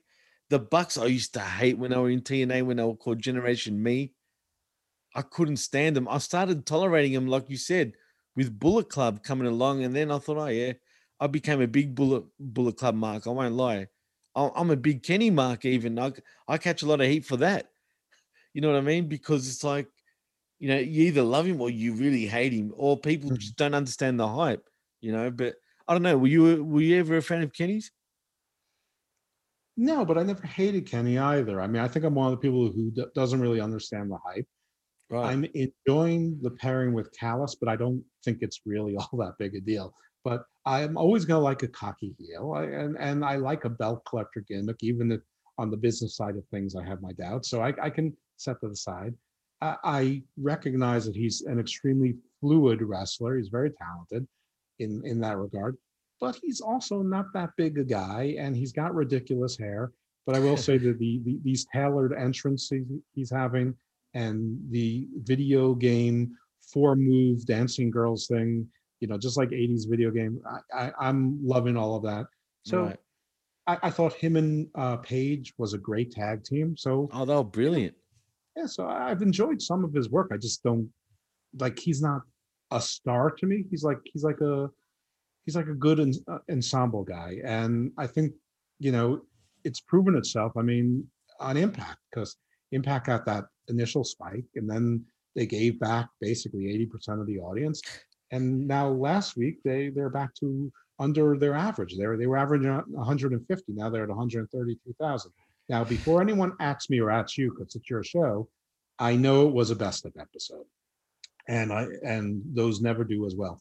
That said there was supposed to be new content from kenny omega and don callis and i believe there was a pre-recorded segment on impact and there was the tony khan tony Schiavone pre-recorded ad. So i would have thought that the same audience that tuned in a week ago at least might tune in for that or if it would drop it would it wouldn't drop 34,000 when the week before it dropped 44,000 i mean this this this is showing you that, that kenny omega by himself is not a draw.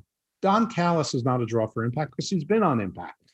So don callis with kenny omega i- i- i- isn't a draw. That said i'm enjoying it but i don't really see how aew directly benefits from it. I i you know now i don't i could see i could see the logic for impact. I'm not really seeing it now but let's wait till after the holidays. The only theory that i have as to why this works for aew is because i think of all these callbacks to bullet club and the and and all of the social media stuff. I honestly think that they're just passively aggressively trying to force new japan to say oh yeah we want in. We, we need to have a relationship with them too because everybody wants bullet club back. Everyone wants the good brothers back. Everyone wants the cleaner back. Everybody wants that. And yes they want the bucks. So i i, think that i think the, they're doing like a backdoor overt flirt, flirtation. They're all but sending them flowers Right. via social media and via fan base going we want that. That's the only advantage i can see to it. I i, I don't think it's going to work. Well, but i i don't it's your show and i want you to to lead us but i definitely want to reserve time to shit on wwe because yeah, the no, biggest. definitely. and they're and they're among the worst so they they deserve a lot of our shit How about well have you have you still got time to to continue on for now? yeah yeah yeah i think uh what till uh Whenever you want. 40 45 minutes All right, perfect. Done. So how about we actually take it there? It was a good segue. So let's talk about WWE. Tell me what you what you love about the WWE, please, Jeff. Tell me, because this will be a doozy. okay uh, it's it's much easier to talk about the good because there's much less of it they have the best women's wrestlers in the world wwe sure. main roster and nxt Definitely. um the probably the best women's wrestling is still on nxt but the best wrestlers are on wwe the hurt business has been brilliant oh, I agree. but but already they're doing the Cedric as the star teasing dissension. No, no, no. We need slow burns. Two Right. weeks is not a slow burn. And and I know that they started right away with Cedric and Shelton not really trusting each other. But it's too soon. The Hurt business needs to be a dominant faction for a year, two years before they start doing this story. So they're rushing into it also mm-hmm. good, Roman Reigns. But immediately they started with the Jey Uso is being abused kind of thing, teasing dissension. No, that's another faction, the bloodline, the Roman Empire, the whatever you want to say about it. That that's another thing that should last for a long time before there's any kind of dissension. Definitely. Nobody wants to see Jey Uso have another feud with Roman Reigns, which of course would be leapfrogged by a few with Jimmy Uso and Roman Right. Let's face it, they're identical twins. It's the Yep. same goddamn thing. yeah, it's uh, facts. Also, this TLC match that people loved. I understand a lot of things went bang and boom, and there were a lot of spots, and there was blood, and people worked their asses off, and they probably really got hurt. But if you think about it, Roman is supposed to be the badass heel. And sure, part of being the badass is he would send Jay or whoever, well, it's Jay now, to do his bidding for him. But it shouldn't be two on one against Kevin Owens. They've been beating the crap out of him for three weeks, destroying him. So just picture the Terminator music in your head. when the Terminator movie was doom, doom, doom, doom, Yeah. doom, doom, doom, doom. And and think of Roman walking and put the Terminator music overlay it. It makes sense. He's your Terminator character. But which one is getting clobbered and having everything thrown at them but keeps coming back? Kevin Owens. He's the T100 in this. No, he's supposed to be the everyman. He's right. he's supposed to be Michael Biehn, who, who keeps who keeps trying but valiantly dies. So they they did like a, a body switch role reversal, and then no matter what's happening, they can't put him away. But Roman never picks up his cadence. He never speeds up. He never senses the urgency. He still decides to say, "I'm going to teach this fool some manners." No, no. This this fool is taking you to the limit turn it up, turn, turn it up a notch. You're you're the Terminator, and the nutshot and guillotine. One time, I don't care. He's the heel. That, that that's going to happen. But twice in a row, okay. But I'm I I have reservations because I'm worried about it turning into a Nakamura thing, where that's his thing. That's his go-to. Whenever they all know what else to do, nutshot, guillotine, and also guillotine. That's a, that's not what that is. A guillotine would be if you like did like a elbow smash to the back of a guy's head. Come up with another name. I mean, uh, call, call it the uh, molten you know, molten eruption, or I, I don't know the, the molten you know, uh, so- so- something something that is more submission. So, but that Right. that's really nitpicky. But so I, I really think that they got that that stuff backwards. Even so, even the things that they're doing right, they're doing a little bit wrong. Um, now, what are they doing wrong? The 50-50 booking, the That just constant title matches, Right. the, the title matches by attacking the champion from behind, the rematches after clean losses. I guarantee you Carmella's going to get a rematch on Sasha. Carmella has improved a lot. I liked her character. I thought that her and Sasha had two good matches together, but she lost clean in the center of the ring, even with every advantage. She had her Yeah. sommelier Reginald helping her out. She poured wine on her. She broke bottles on her.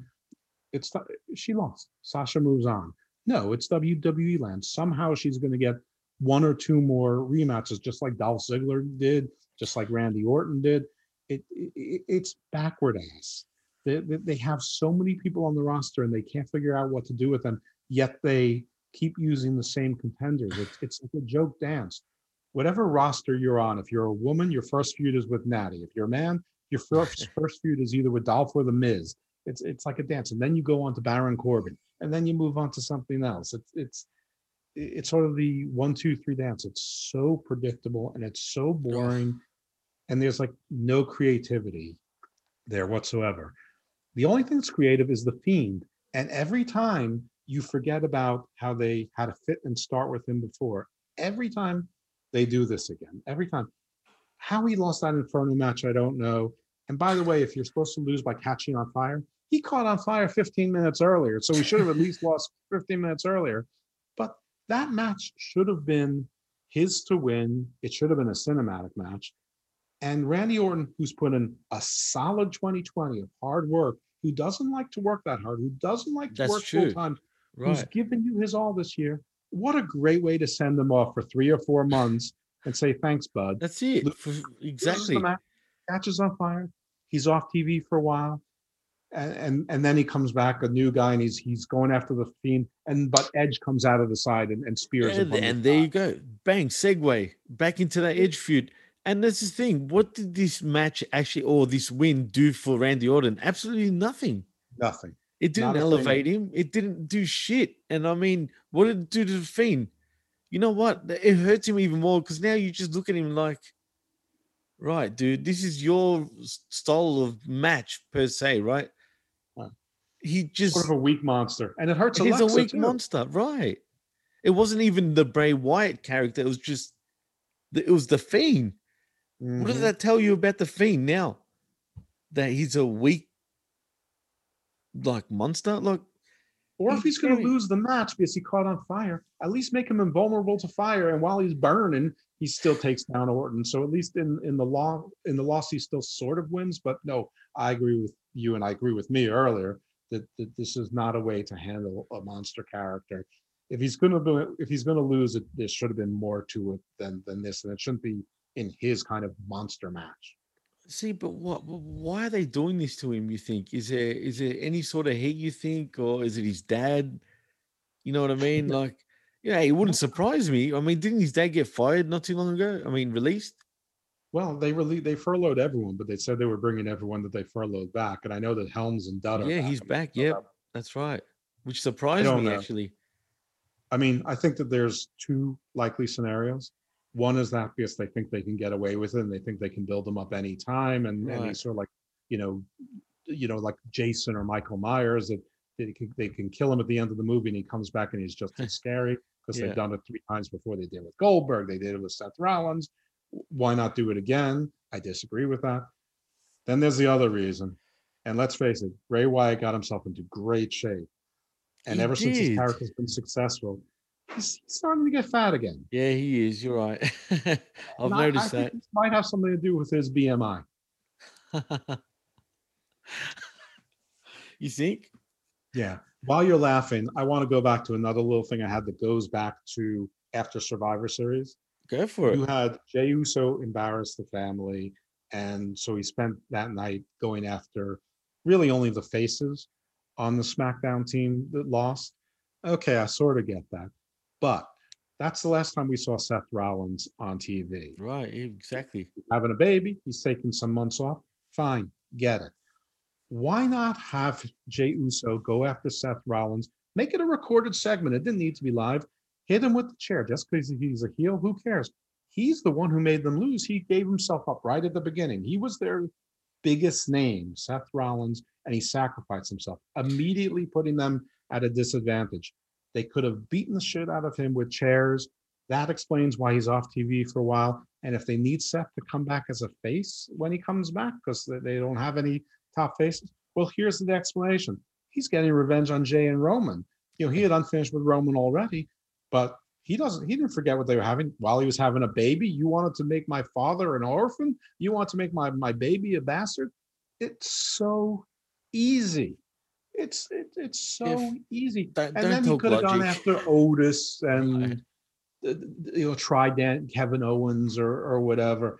I- don't know why he didn't go after the other heel, but who cares? That that that that, that would have been enough. But Seth, that was unforgivable because that was such an easy opportunity and such an easy way to make him come back face if they need it later.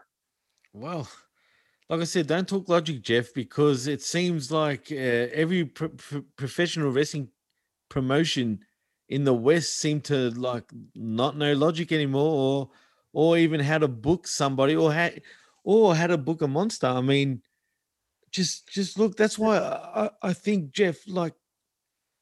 Does Vince like? Does Vince know he's not? He doesn't have that many years left, and he's just doing this on purpose. Absolutely mean, not. Okay, so then Vince Vince thinks he's immortal.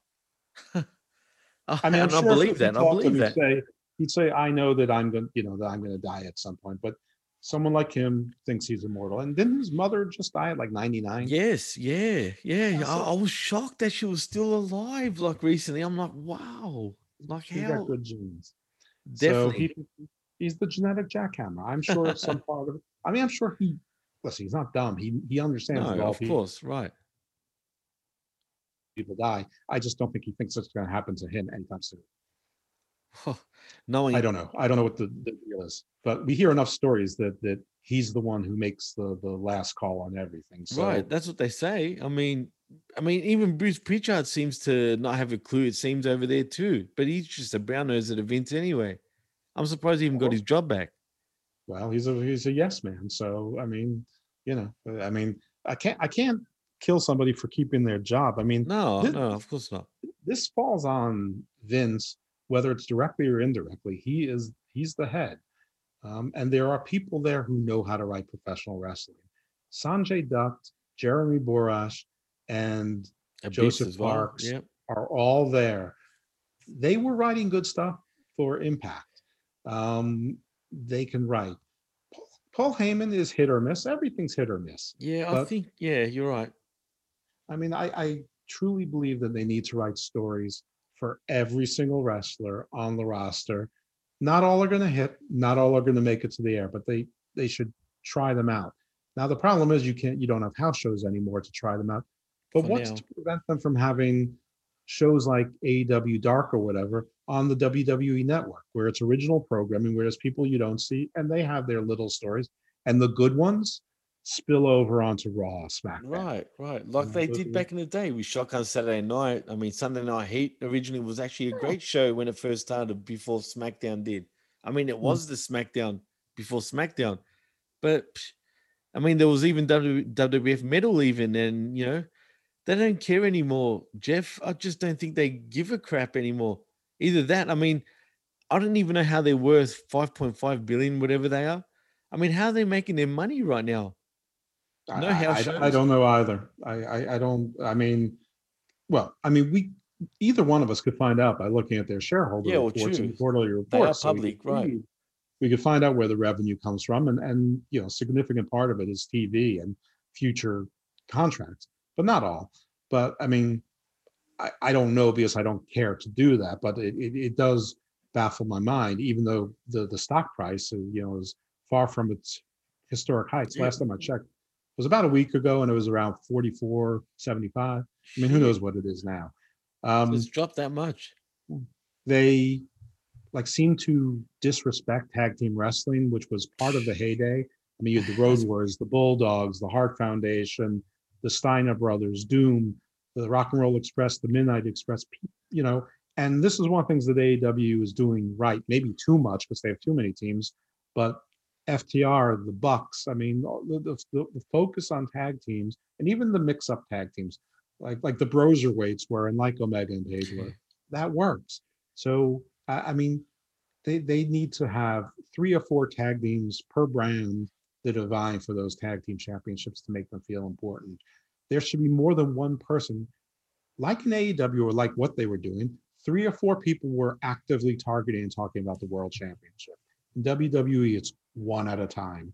Right. They've been sort of flirting with it now with Sheamus and Orton and Keith Lee and AJ, but only sort of. They haven't gone full in, and I think that they should go full in with with more of that. The Intercontinental Championship used to be the number one contender. Actually, It for a while, be. officially, it was the number one contender. Then, sort of unofficially, it became like the workhorse belt. But why not have the Intercontinental Champion every now and then go for the for the World Championship? And Like they used to. every now and then they win, and then there's a tournament. You don't need to do it every year, but every now and then. They didn't even do that. King Jeff. of the Ring, give them a number one contender shot. Make it mean something. It's a stupid gimmick. It doesn't mean anything. Jeez, it's an amazing company. I mean, seriously, professional. Like sometimes I think, is it just is it because we're a lot older and maybe we don't look at it from the same eyes like we used to? But then I look back when I watch classic stuff, I still get a kick out of watching a lot of the old stuff. You know, I really do. So it can't be an age thing.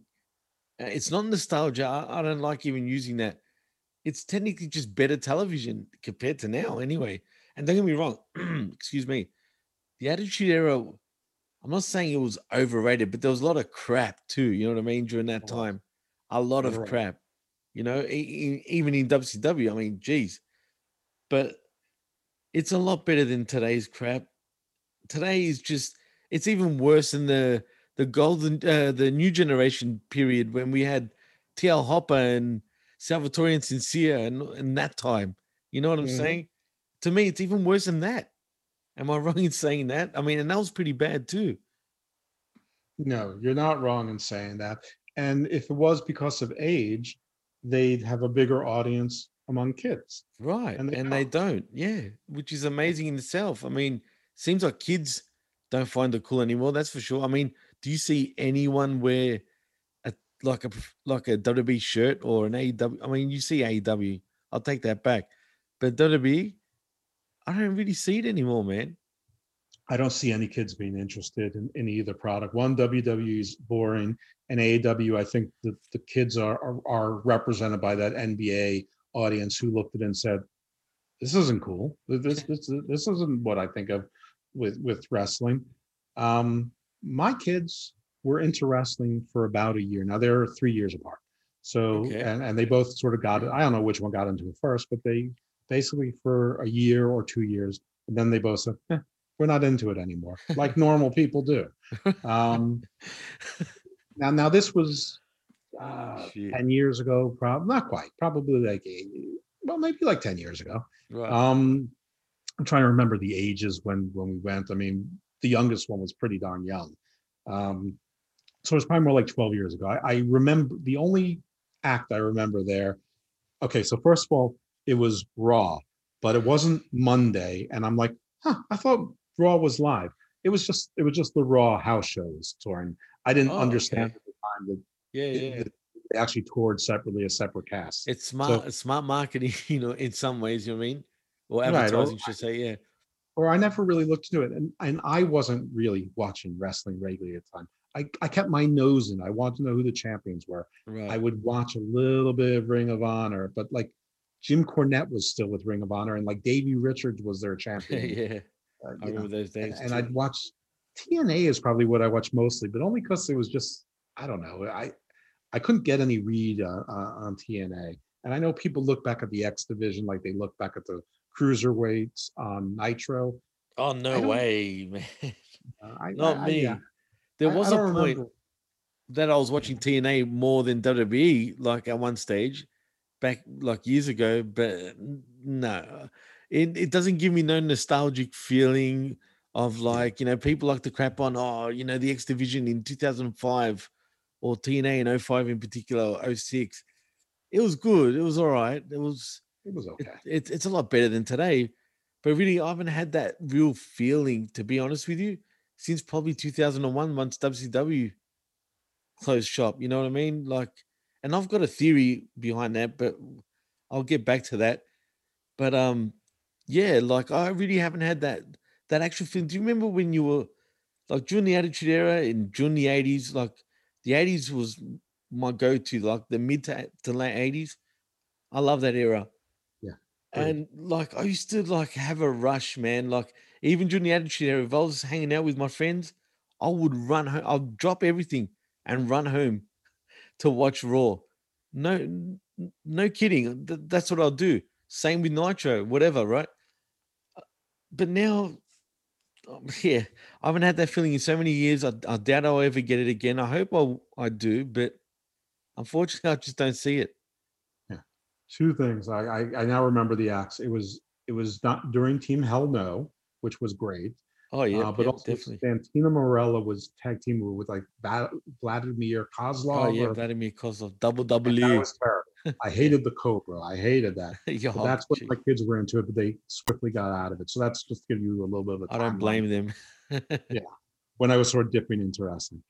Um, but the thing that I mean, going back to them being publicly traded, I think that they felt that after you know the the steroid thing and Chris Benoit and then all these people dying young.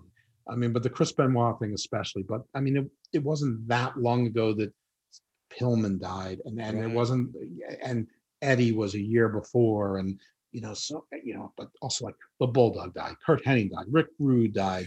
You had Road Warrior list Hawk basically right. die on television, even though he didn't. Oh, that was I mean- pathetic. That, but anyway, yeah. so yeah, I mean, Louie Spicolli, all you just Louie Spicolli, right? people everybody knew was dying. And it wasn't like giant fat guys that they're like Ray Traylor, Big Boss Man as well. Yeah, no, yeah, no, you're right. Randy Savage, you know, his heart exploded while he's driving, and and That's you know yeah. the Ultimate Warrior. I mean, you know, uh, you know, and then you look back and you're like, going, oh, what happened with Kerry Von Erich? And then, uh, you know, why did why did these other people die? And so, and then they're publicly traded, and all this stuff goes down. And so I think they made a decision. We we have to be PG. I get it. I understand that. And it was probably a good business move anyway. I mean, whether we like it or not. But there are times, I mean, I mean, let's be honest. At the same time, the networks were showing NYPD Blue. I mean, everyone else was getting edgier, and they were getting less edgy. So why are you watching your fake fighting when you can watch UFC and watch real fighting? Yeah, I know. Or, it's you know, puzzling. It's, it's like they did the reverse. It's like they it's like they overcorrected and now Right. took too long to recorrect. And I, I still don't think they know what they want to do, but I think now they want to go to like PG 13 or TV 14, maybe. Yeah, but see, they've te- they've been teasing that sort of thing for like the last six years, say, Right. maybe, right? Here's Where you the think they're going edgy and then they don't. Here- Here's the only difference. And the only difference is that AEW has been getting away with it on TV prime time Right. for the, for the last year and a, and a half doing blood and cursing on TV. Definitely. Yep. So someone else, someone else did it first. So so basically they had a fullback take it. So so hopefully that's the difference because I mean not to say that blood and violence and cursing saves the show, but if people stop speaking like robots and if violence actually seems to have consequences, uh, you know I think that leads to a more realistic show that allows us to suspend our disbelief. And I I'll be happy with that. I'll be Yeah. actually happy with that. Just don't insult my intelligence. You know what I mean? As long as I don't do that, I'm happy. Seriously. And be consistent as well. And I'm not talking about consistently crap. I'm talking about just consistent with their booking and not this hot shotting crap that we're getting right now and and 50-50 booking, not just every once, a- you know, once a month, but now we're getting it every week. Like, come on. And know what I I mean? mean, I feel like there's been some shows, Raw and SmackDown, where there's been 12 people on sh- the show the entire night, and sometimes for three or four weeks, the same 10 or 12 people. A- apparently, they have this roster of, you know, dozens, scores, maybe hundreds. Right. know, Do something, you know, Right. even if it's bad, do something. And and by something, I mean four people chasing R-Truth around. not 12, right? Not 12, not four, not not not any. That title needs to go. That that's part of the problem, but that's a very small part of the problem. They're just taking a piss with that belt, man. Like with that title, that title definitely needs to go. I mean, I don't even laugh at it, but seriously, R-Truth holding it is the only thing that keeps it going. Really, it shouldn't even go to anyone else. without the belt. right. They can put him. They can put him on commentary, and he'd be funny there. he's just They could give him naturally. a show. They could give him an interview show. He'd be more entertaining Oh, than the God. Miz or Kevin Owens or any number of people were. I mean, he can be. He is legitimately funny. He doesn't need to. No, he doesn't even try. And the one thing the Raw Underground could have done Oh yeah, I forgot about that one. Yep. they could have made the 24 7 war into an underground title where it's more of a hardcore belt. That's But no, they-. They, they, they didn't do that and they blew underground as soon as they started putting Erik and Dolph Ziggler so what was the point of this Raw Underground, right? Like you said, they were trying to be PG thirteen, maybe going to like uh you know, maybe even you know, teen. I don't know, but if you're not gonna go all in with that, then don't do it at all because what was the point? It looked all right at first. It was kind of it was edgy for what it, for what it was. They had the chick, you know, the pole dances and stuff like that. which they then- got away from as soon as they got any blowback from it. Right. It's underground. Right. I mean, go full Dario Cueto. I mean, Shane was the wrong guy. I, I said it before. I had a rant on, on some show where Shane McMahon is definitely the coolest 49 year old that, that for probably sure. any of us will ever know. He- right. he's going to throw the best bachelor party for your friend. You're going to have the best party bus. You're going to have the best looking strippers. You're going to go to, you're going to get the best steaks at the best restaurant. You're going to, you're, everything is going to be top eight. You're going to be in the best suite in the best hotel. But he's not underground. He's not the one that's going to get you into the strip club where there's extras. he's not the one that's going to get you the cocaine. He's not, he's not underground. He's the one that's going to show you a good time like the hangover would be in real Yeah. life. For sure. He's not underground. We needed a Dario Cueto in there with scotch and coke and bad behavior. We needed it underground. We needed Roadhouse, but yeah, I mean, good one. yeah. Uh, so yeah, they they they ruined that. Now I don't know how far they could have taken it or or whatever the case would have been, but I think that I think that in some ways Shane is a little bit like the people booking AEW. They knew what they wanted to do was something, they just didn't know where to take it once they got it. So it crazy? like a place instead of getting over Dabba-Kato and Arturo Ruas and and some other people that look good. Well, Riddick Moss looked good there, but then he tore his ACL, so I guess that's not really on them. But then they putting Dolph Ziggler on there. Yeah, we all know he was a college wrestler at Kent State, but nobody mm. wants to see Dolph Ziggler beating people on the underground. No one wants to see Erik there just because Ivar got hurt. Just send them home. I mean, it just, Exactly, just man. was. We want to see new faces. We want to see pit fighting. We want to see something that simulated MMA. And as soon as Dolph Ziggler and Ivar's there, we, we, we're, we're we're knowing that, it, that it's nonsense. What a shame too. I mean, how long did it last for? Like what? Five Six weeks maybe? maybe. Yeah, exactly. Tops. Shane's just not on the ground. He just ain't that guy. Who would have you used? Say, like, if you had to pick anyone, who would have you used to play that role? That's on the WWE roster that exists in That's- WWE That's right now. currently, yep, that's right. That's currently in WWE right now. Maybe the guy who plays Robert Stone now, like he, he could be a little bit shifty or shady. Like I think he could have been like like a grease like a greasy version. Like then then he used to play like a like a Jersey Shore kind of character. Yeah, yeah, you did. Yeah. Um, Robbie E. Remember, you know, he'd, Yeah. Tino Sabatelli maybe could have done it. You, you know, they, Oh, I mean, Bruno Sabat- yeah, for sure. yeah, Robbie could have done E. Robbie. Davari, uh, you know, could could have pulled it off. Davari, do you, you think? Oh, speaking of like Davari, how great was the Muhammad Hassan character? That's when WWE had some sort of balls, but they Well, didn't have you know balls enough. But that was a yeah. great. That was that was that's what you call real, like hitting home. Like, I mean, imagine some sort of uh like character like that now. Woof. We need some someone actually that that's fresh. I mean, we're getting Carlito, I think, back this week, right? Yeah, I but on legend. But you know who could have pulled? Well, Carlito could have pulled up. But you know who Oh, else definitely. pulled, pulled it off? It- uh, Pat McAfee. He he could pull Oh, off the easily, underground easily, kind of right. skeezy kind of guy. For sure, for sure. They could have gone many ways, but Well, they have people, but it had to be Shane because it was probably his idea, and, and he loves to put himself on TV. But he, he's not. He, I already said he's not. He's not that guy. He's definitely the coolest middle-aged dad that, that we all know. But he, but he's he's not underground. He's he's he's not the guy that can get you the gun with the, the serial numbers filed off. oh man, that's a shame.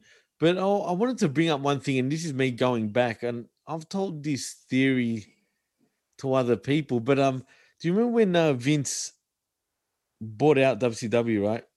Sure.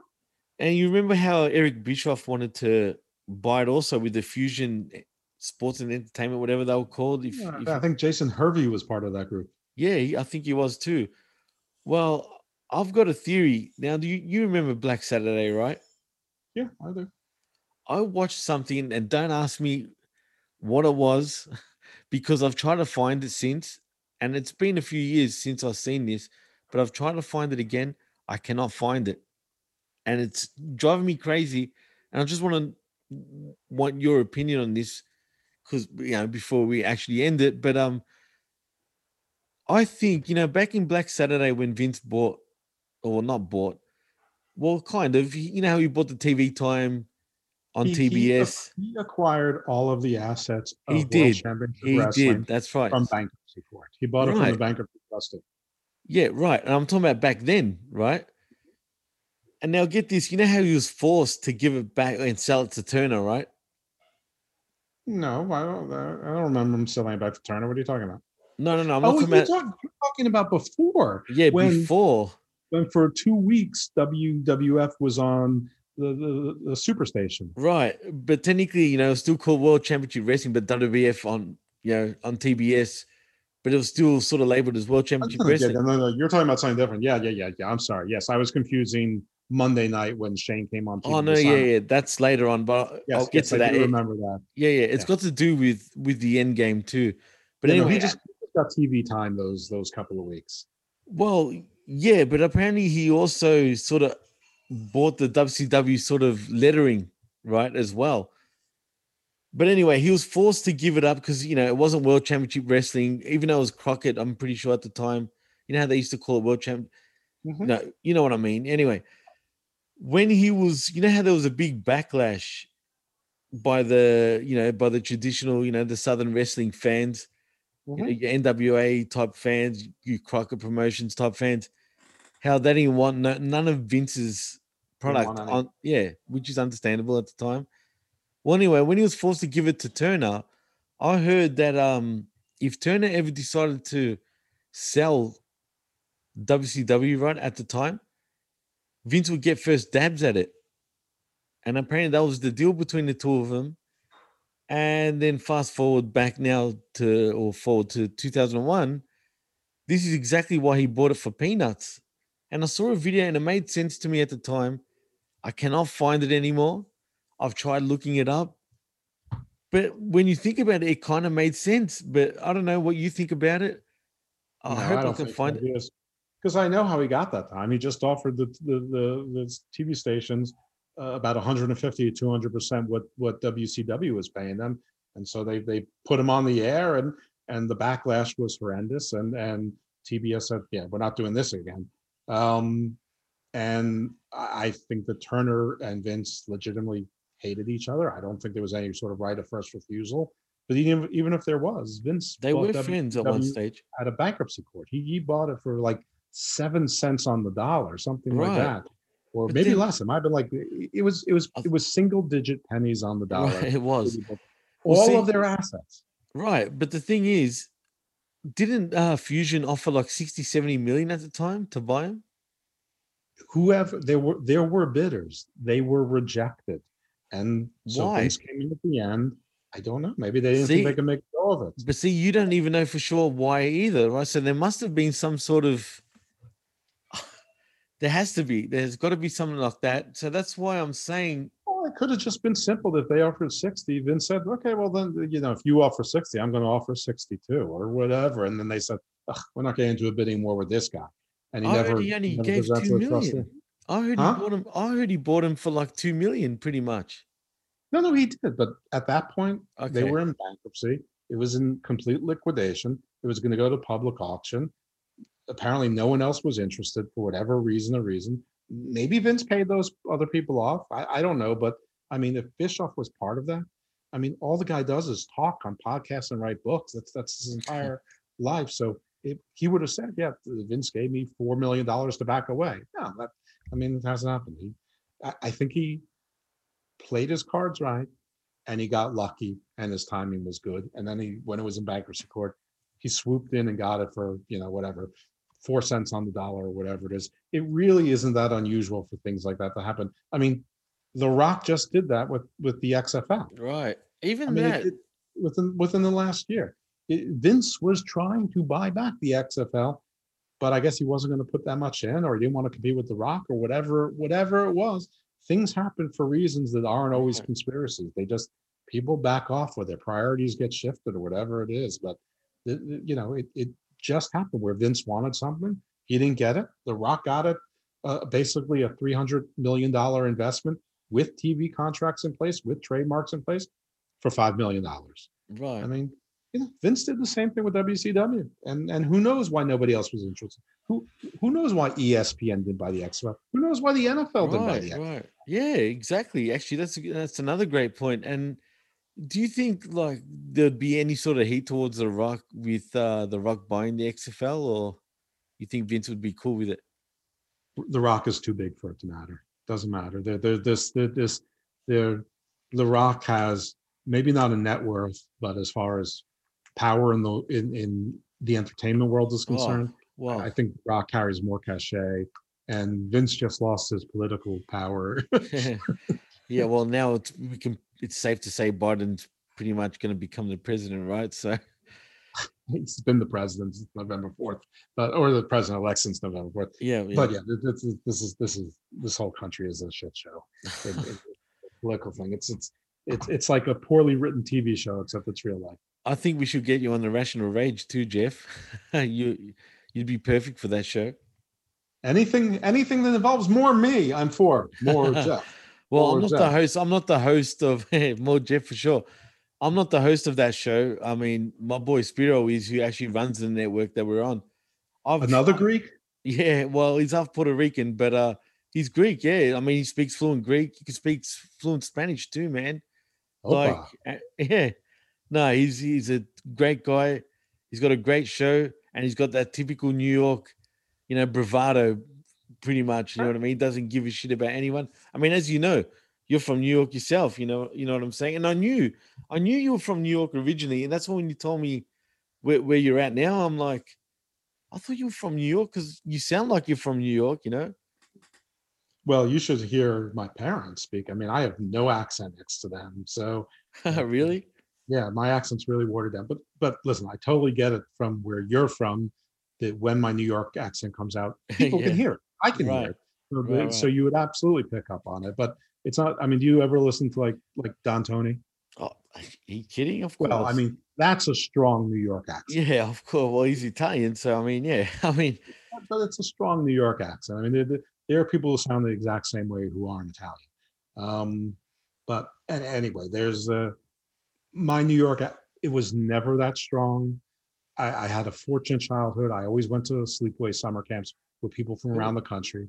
I went away to college, and I always sort of tried to mimic other accents, not to not to get those accents, but to water down my New York accent. Oh, did you hate it that much? What's up with that? I love the New York accent personally. All right, there's that real strong, you know, like, you know, like George. You know, I that's probably sounded- Boston. Yeah. I thought it made you. I think like a lot of accents make you sound dumb. I, I don't that's how I sound- feel. I can be dumb on my own without sounding dumb too. Come on, man. It's not that bad. Jeez. Like, seriously, I think like that's exactly how I feel with the Australian accent. Sometimes I think, man, it's like it's like we don't sound educated, you know. I don't know, man. Like, I don't know if you like the Australian accent. You do. I actually I, I remember you telling me that last time, but see, to me, I hate it, man. I like it, but I know what you're saying. It doesn't. It doesn't Yeah. sound like a hybrid. It's not like proper British, you know. Right, It's not- right, right. It's it's like a weird sort of British, but not really. If that makes There's any sense. definitely like a prejudgment caste class system associated with certain accents, and I think the New York accent is one of them. And I didn't want it. Fair enough. I mean, geez, if I could trade my accent away, I, I would in a heartbeat. I mean, So so I totally understand how you feel. You know what I mean? But Yeah. but but Jeff, man, I, I think we've done a couple of hours already. Yep. Can you believe that? What I time is it for you I, now? I, I watch the time. I, if, I- I'm used to it because of my own podcast. I'm sent they, you know, Hammerlock Hangover, we we go as long as we go, but we try to. Well, we've had a lot of guests that pushed that where we've gone over two hours, but we try to keep it to 90 minutes to two hours. Right. Unless we have- that's my goal too. yeah. But, but Garden of Doom, pretty strict 75 minutes, maybe 90, maybe 60, but pretty strict. So I watched.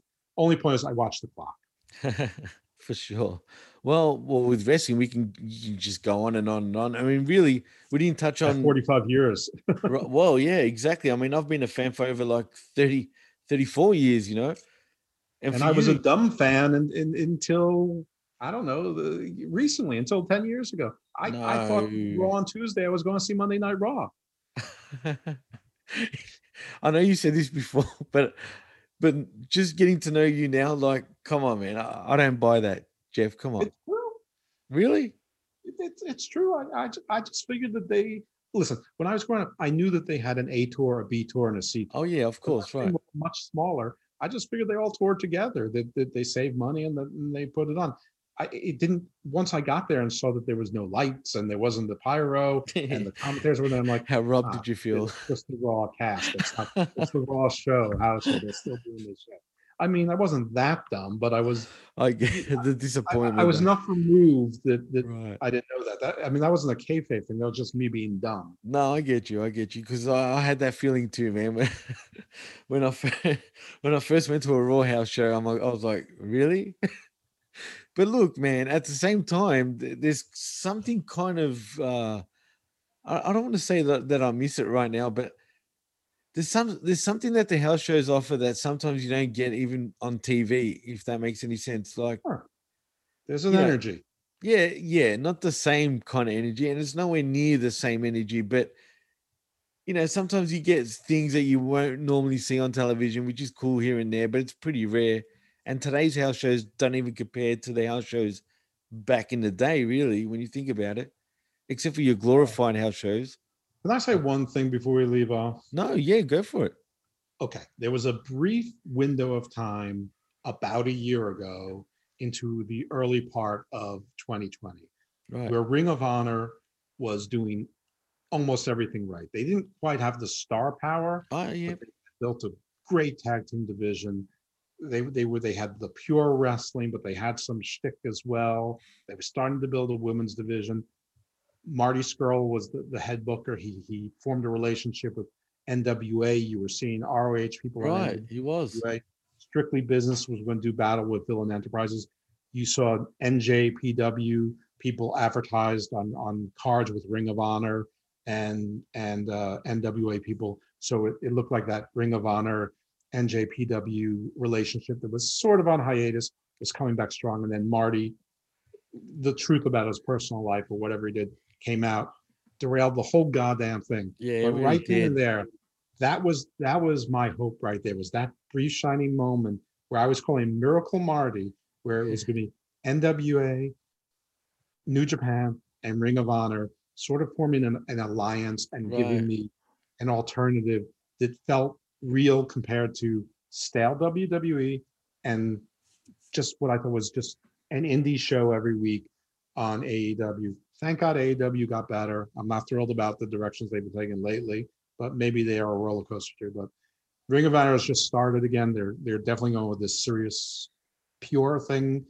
NWA is out in California, but hopefully they can pick back up on that, keep up alliances with New Japan and other small promotions, maybe MLW, something, and try to go that path because it, it was going in a direction that was really exciting and and a real alternative to. WWE.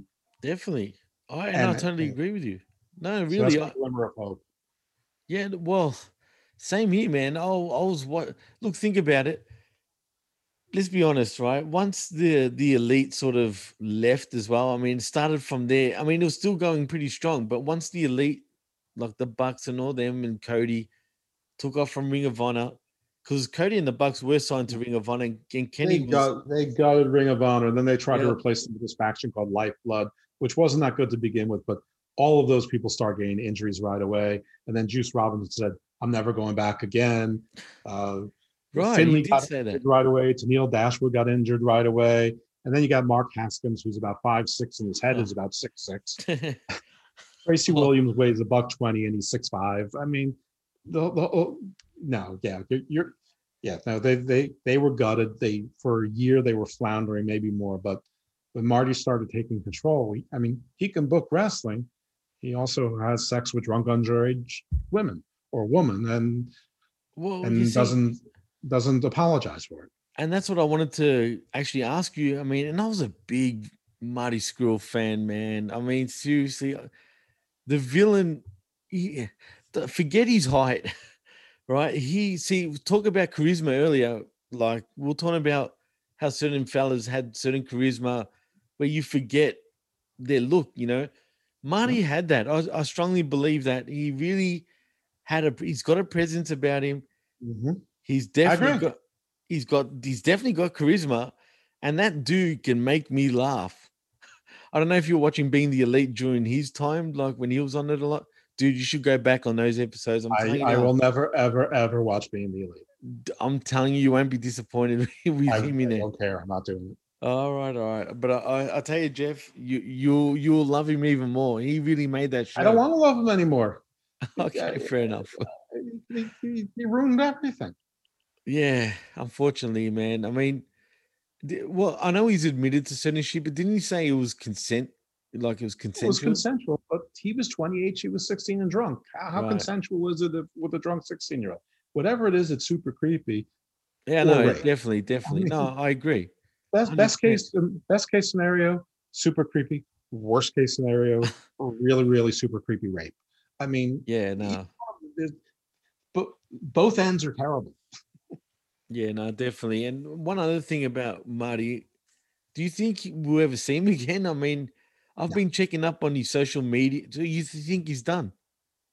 That's it. You'll, never see him again. Him and him, David Shit. Starr, Jack Gallagher, uh, and and and hopefully, um, who's who's the other freak uh, of Joey Ryan? Hopefully, it- uh, it- uh, hopefully them they- they will all be like banished to like one of the Orkney Islands or something where they Wow.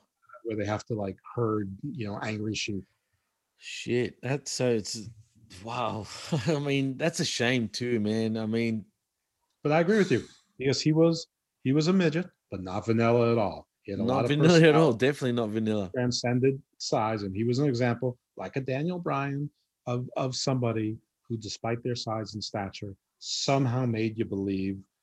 And while I don't think he would have succeeded in WWE, Oh yeah, definitely he could have been a manager who was terrific, who occasionally got involved and occasionally would surprise you. So Definitely. you know, and I think the world is missing that as well.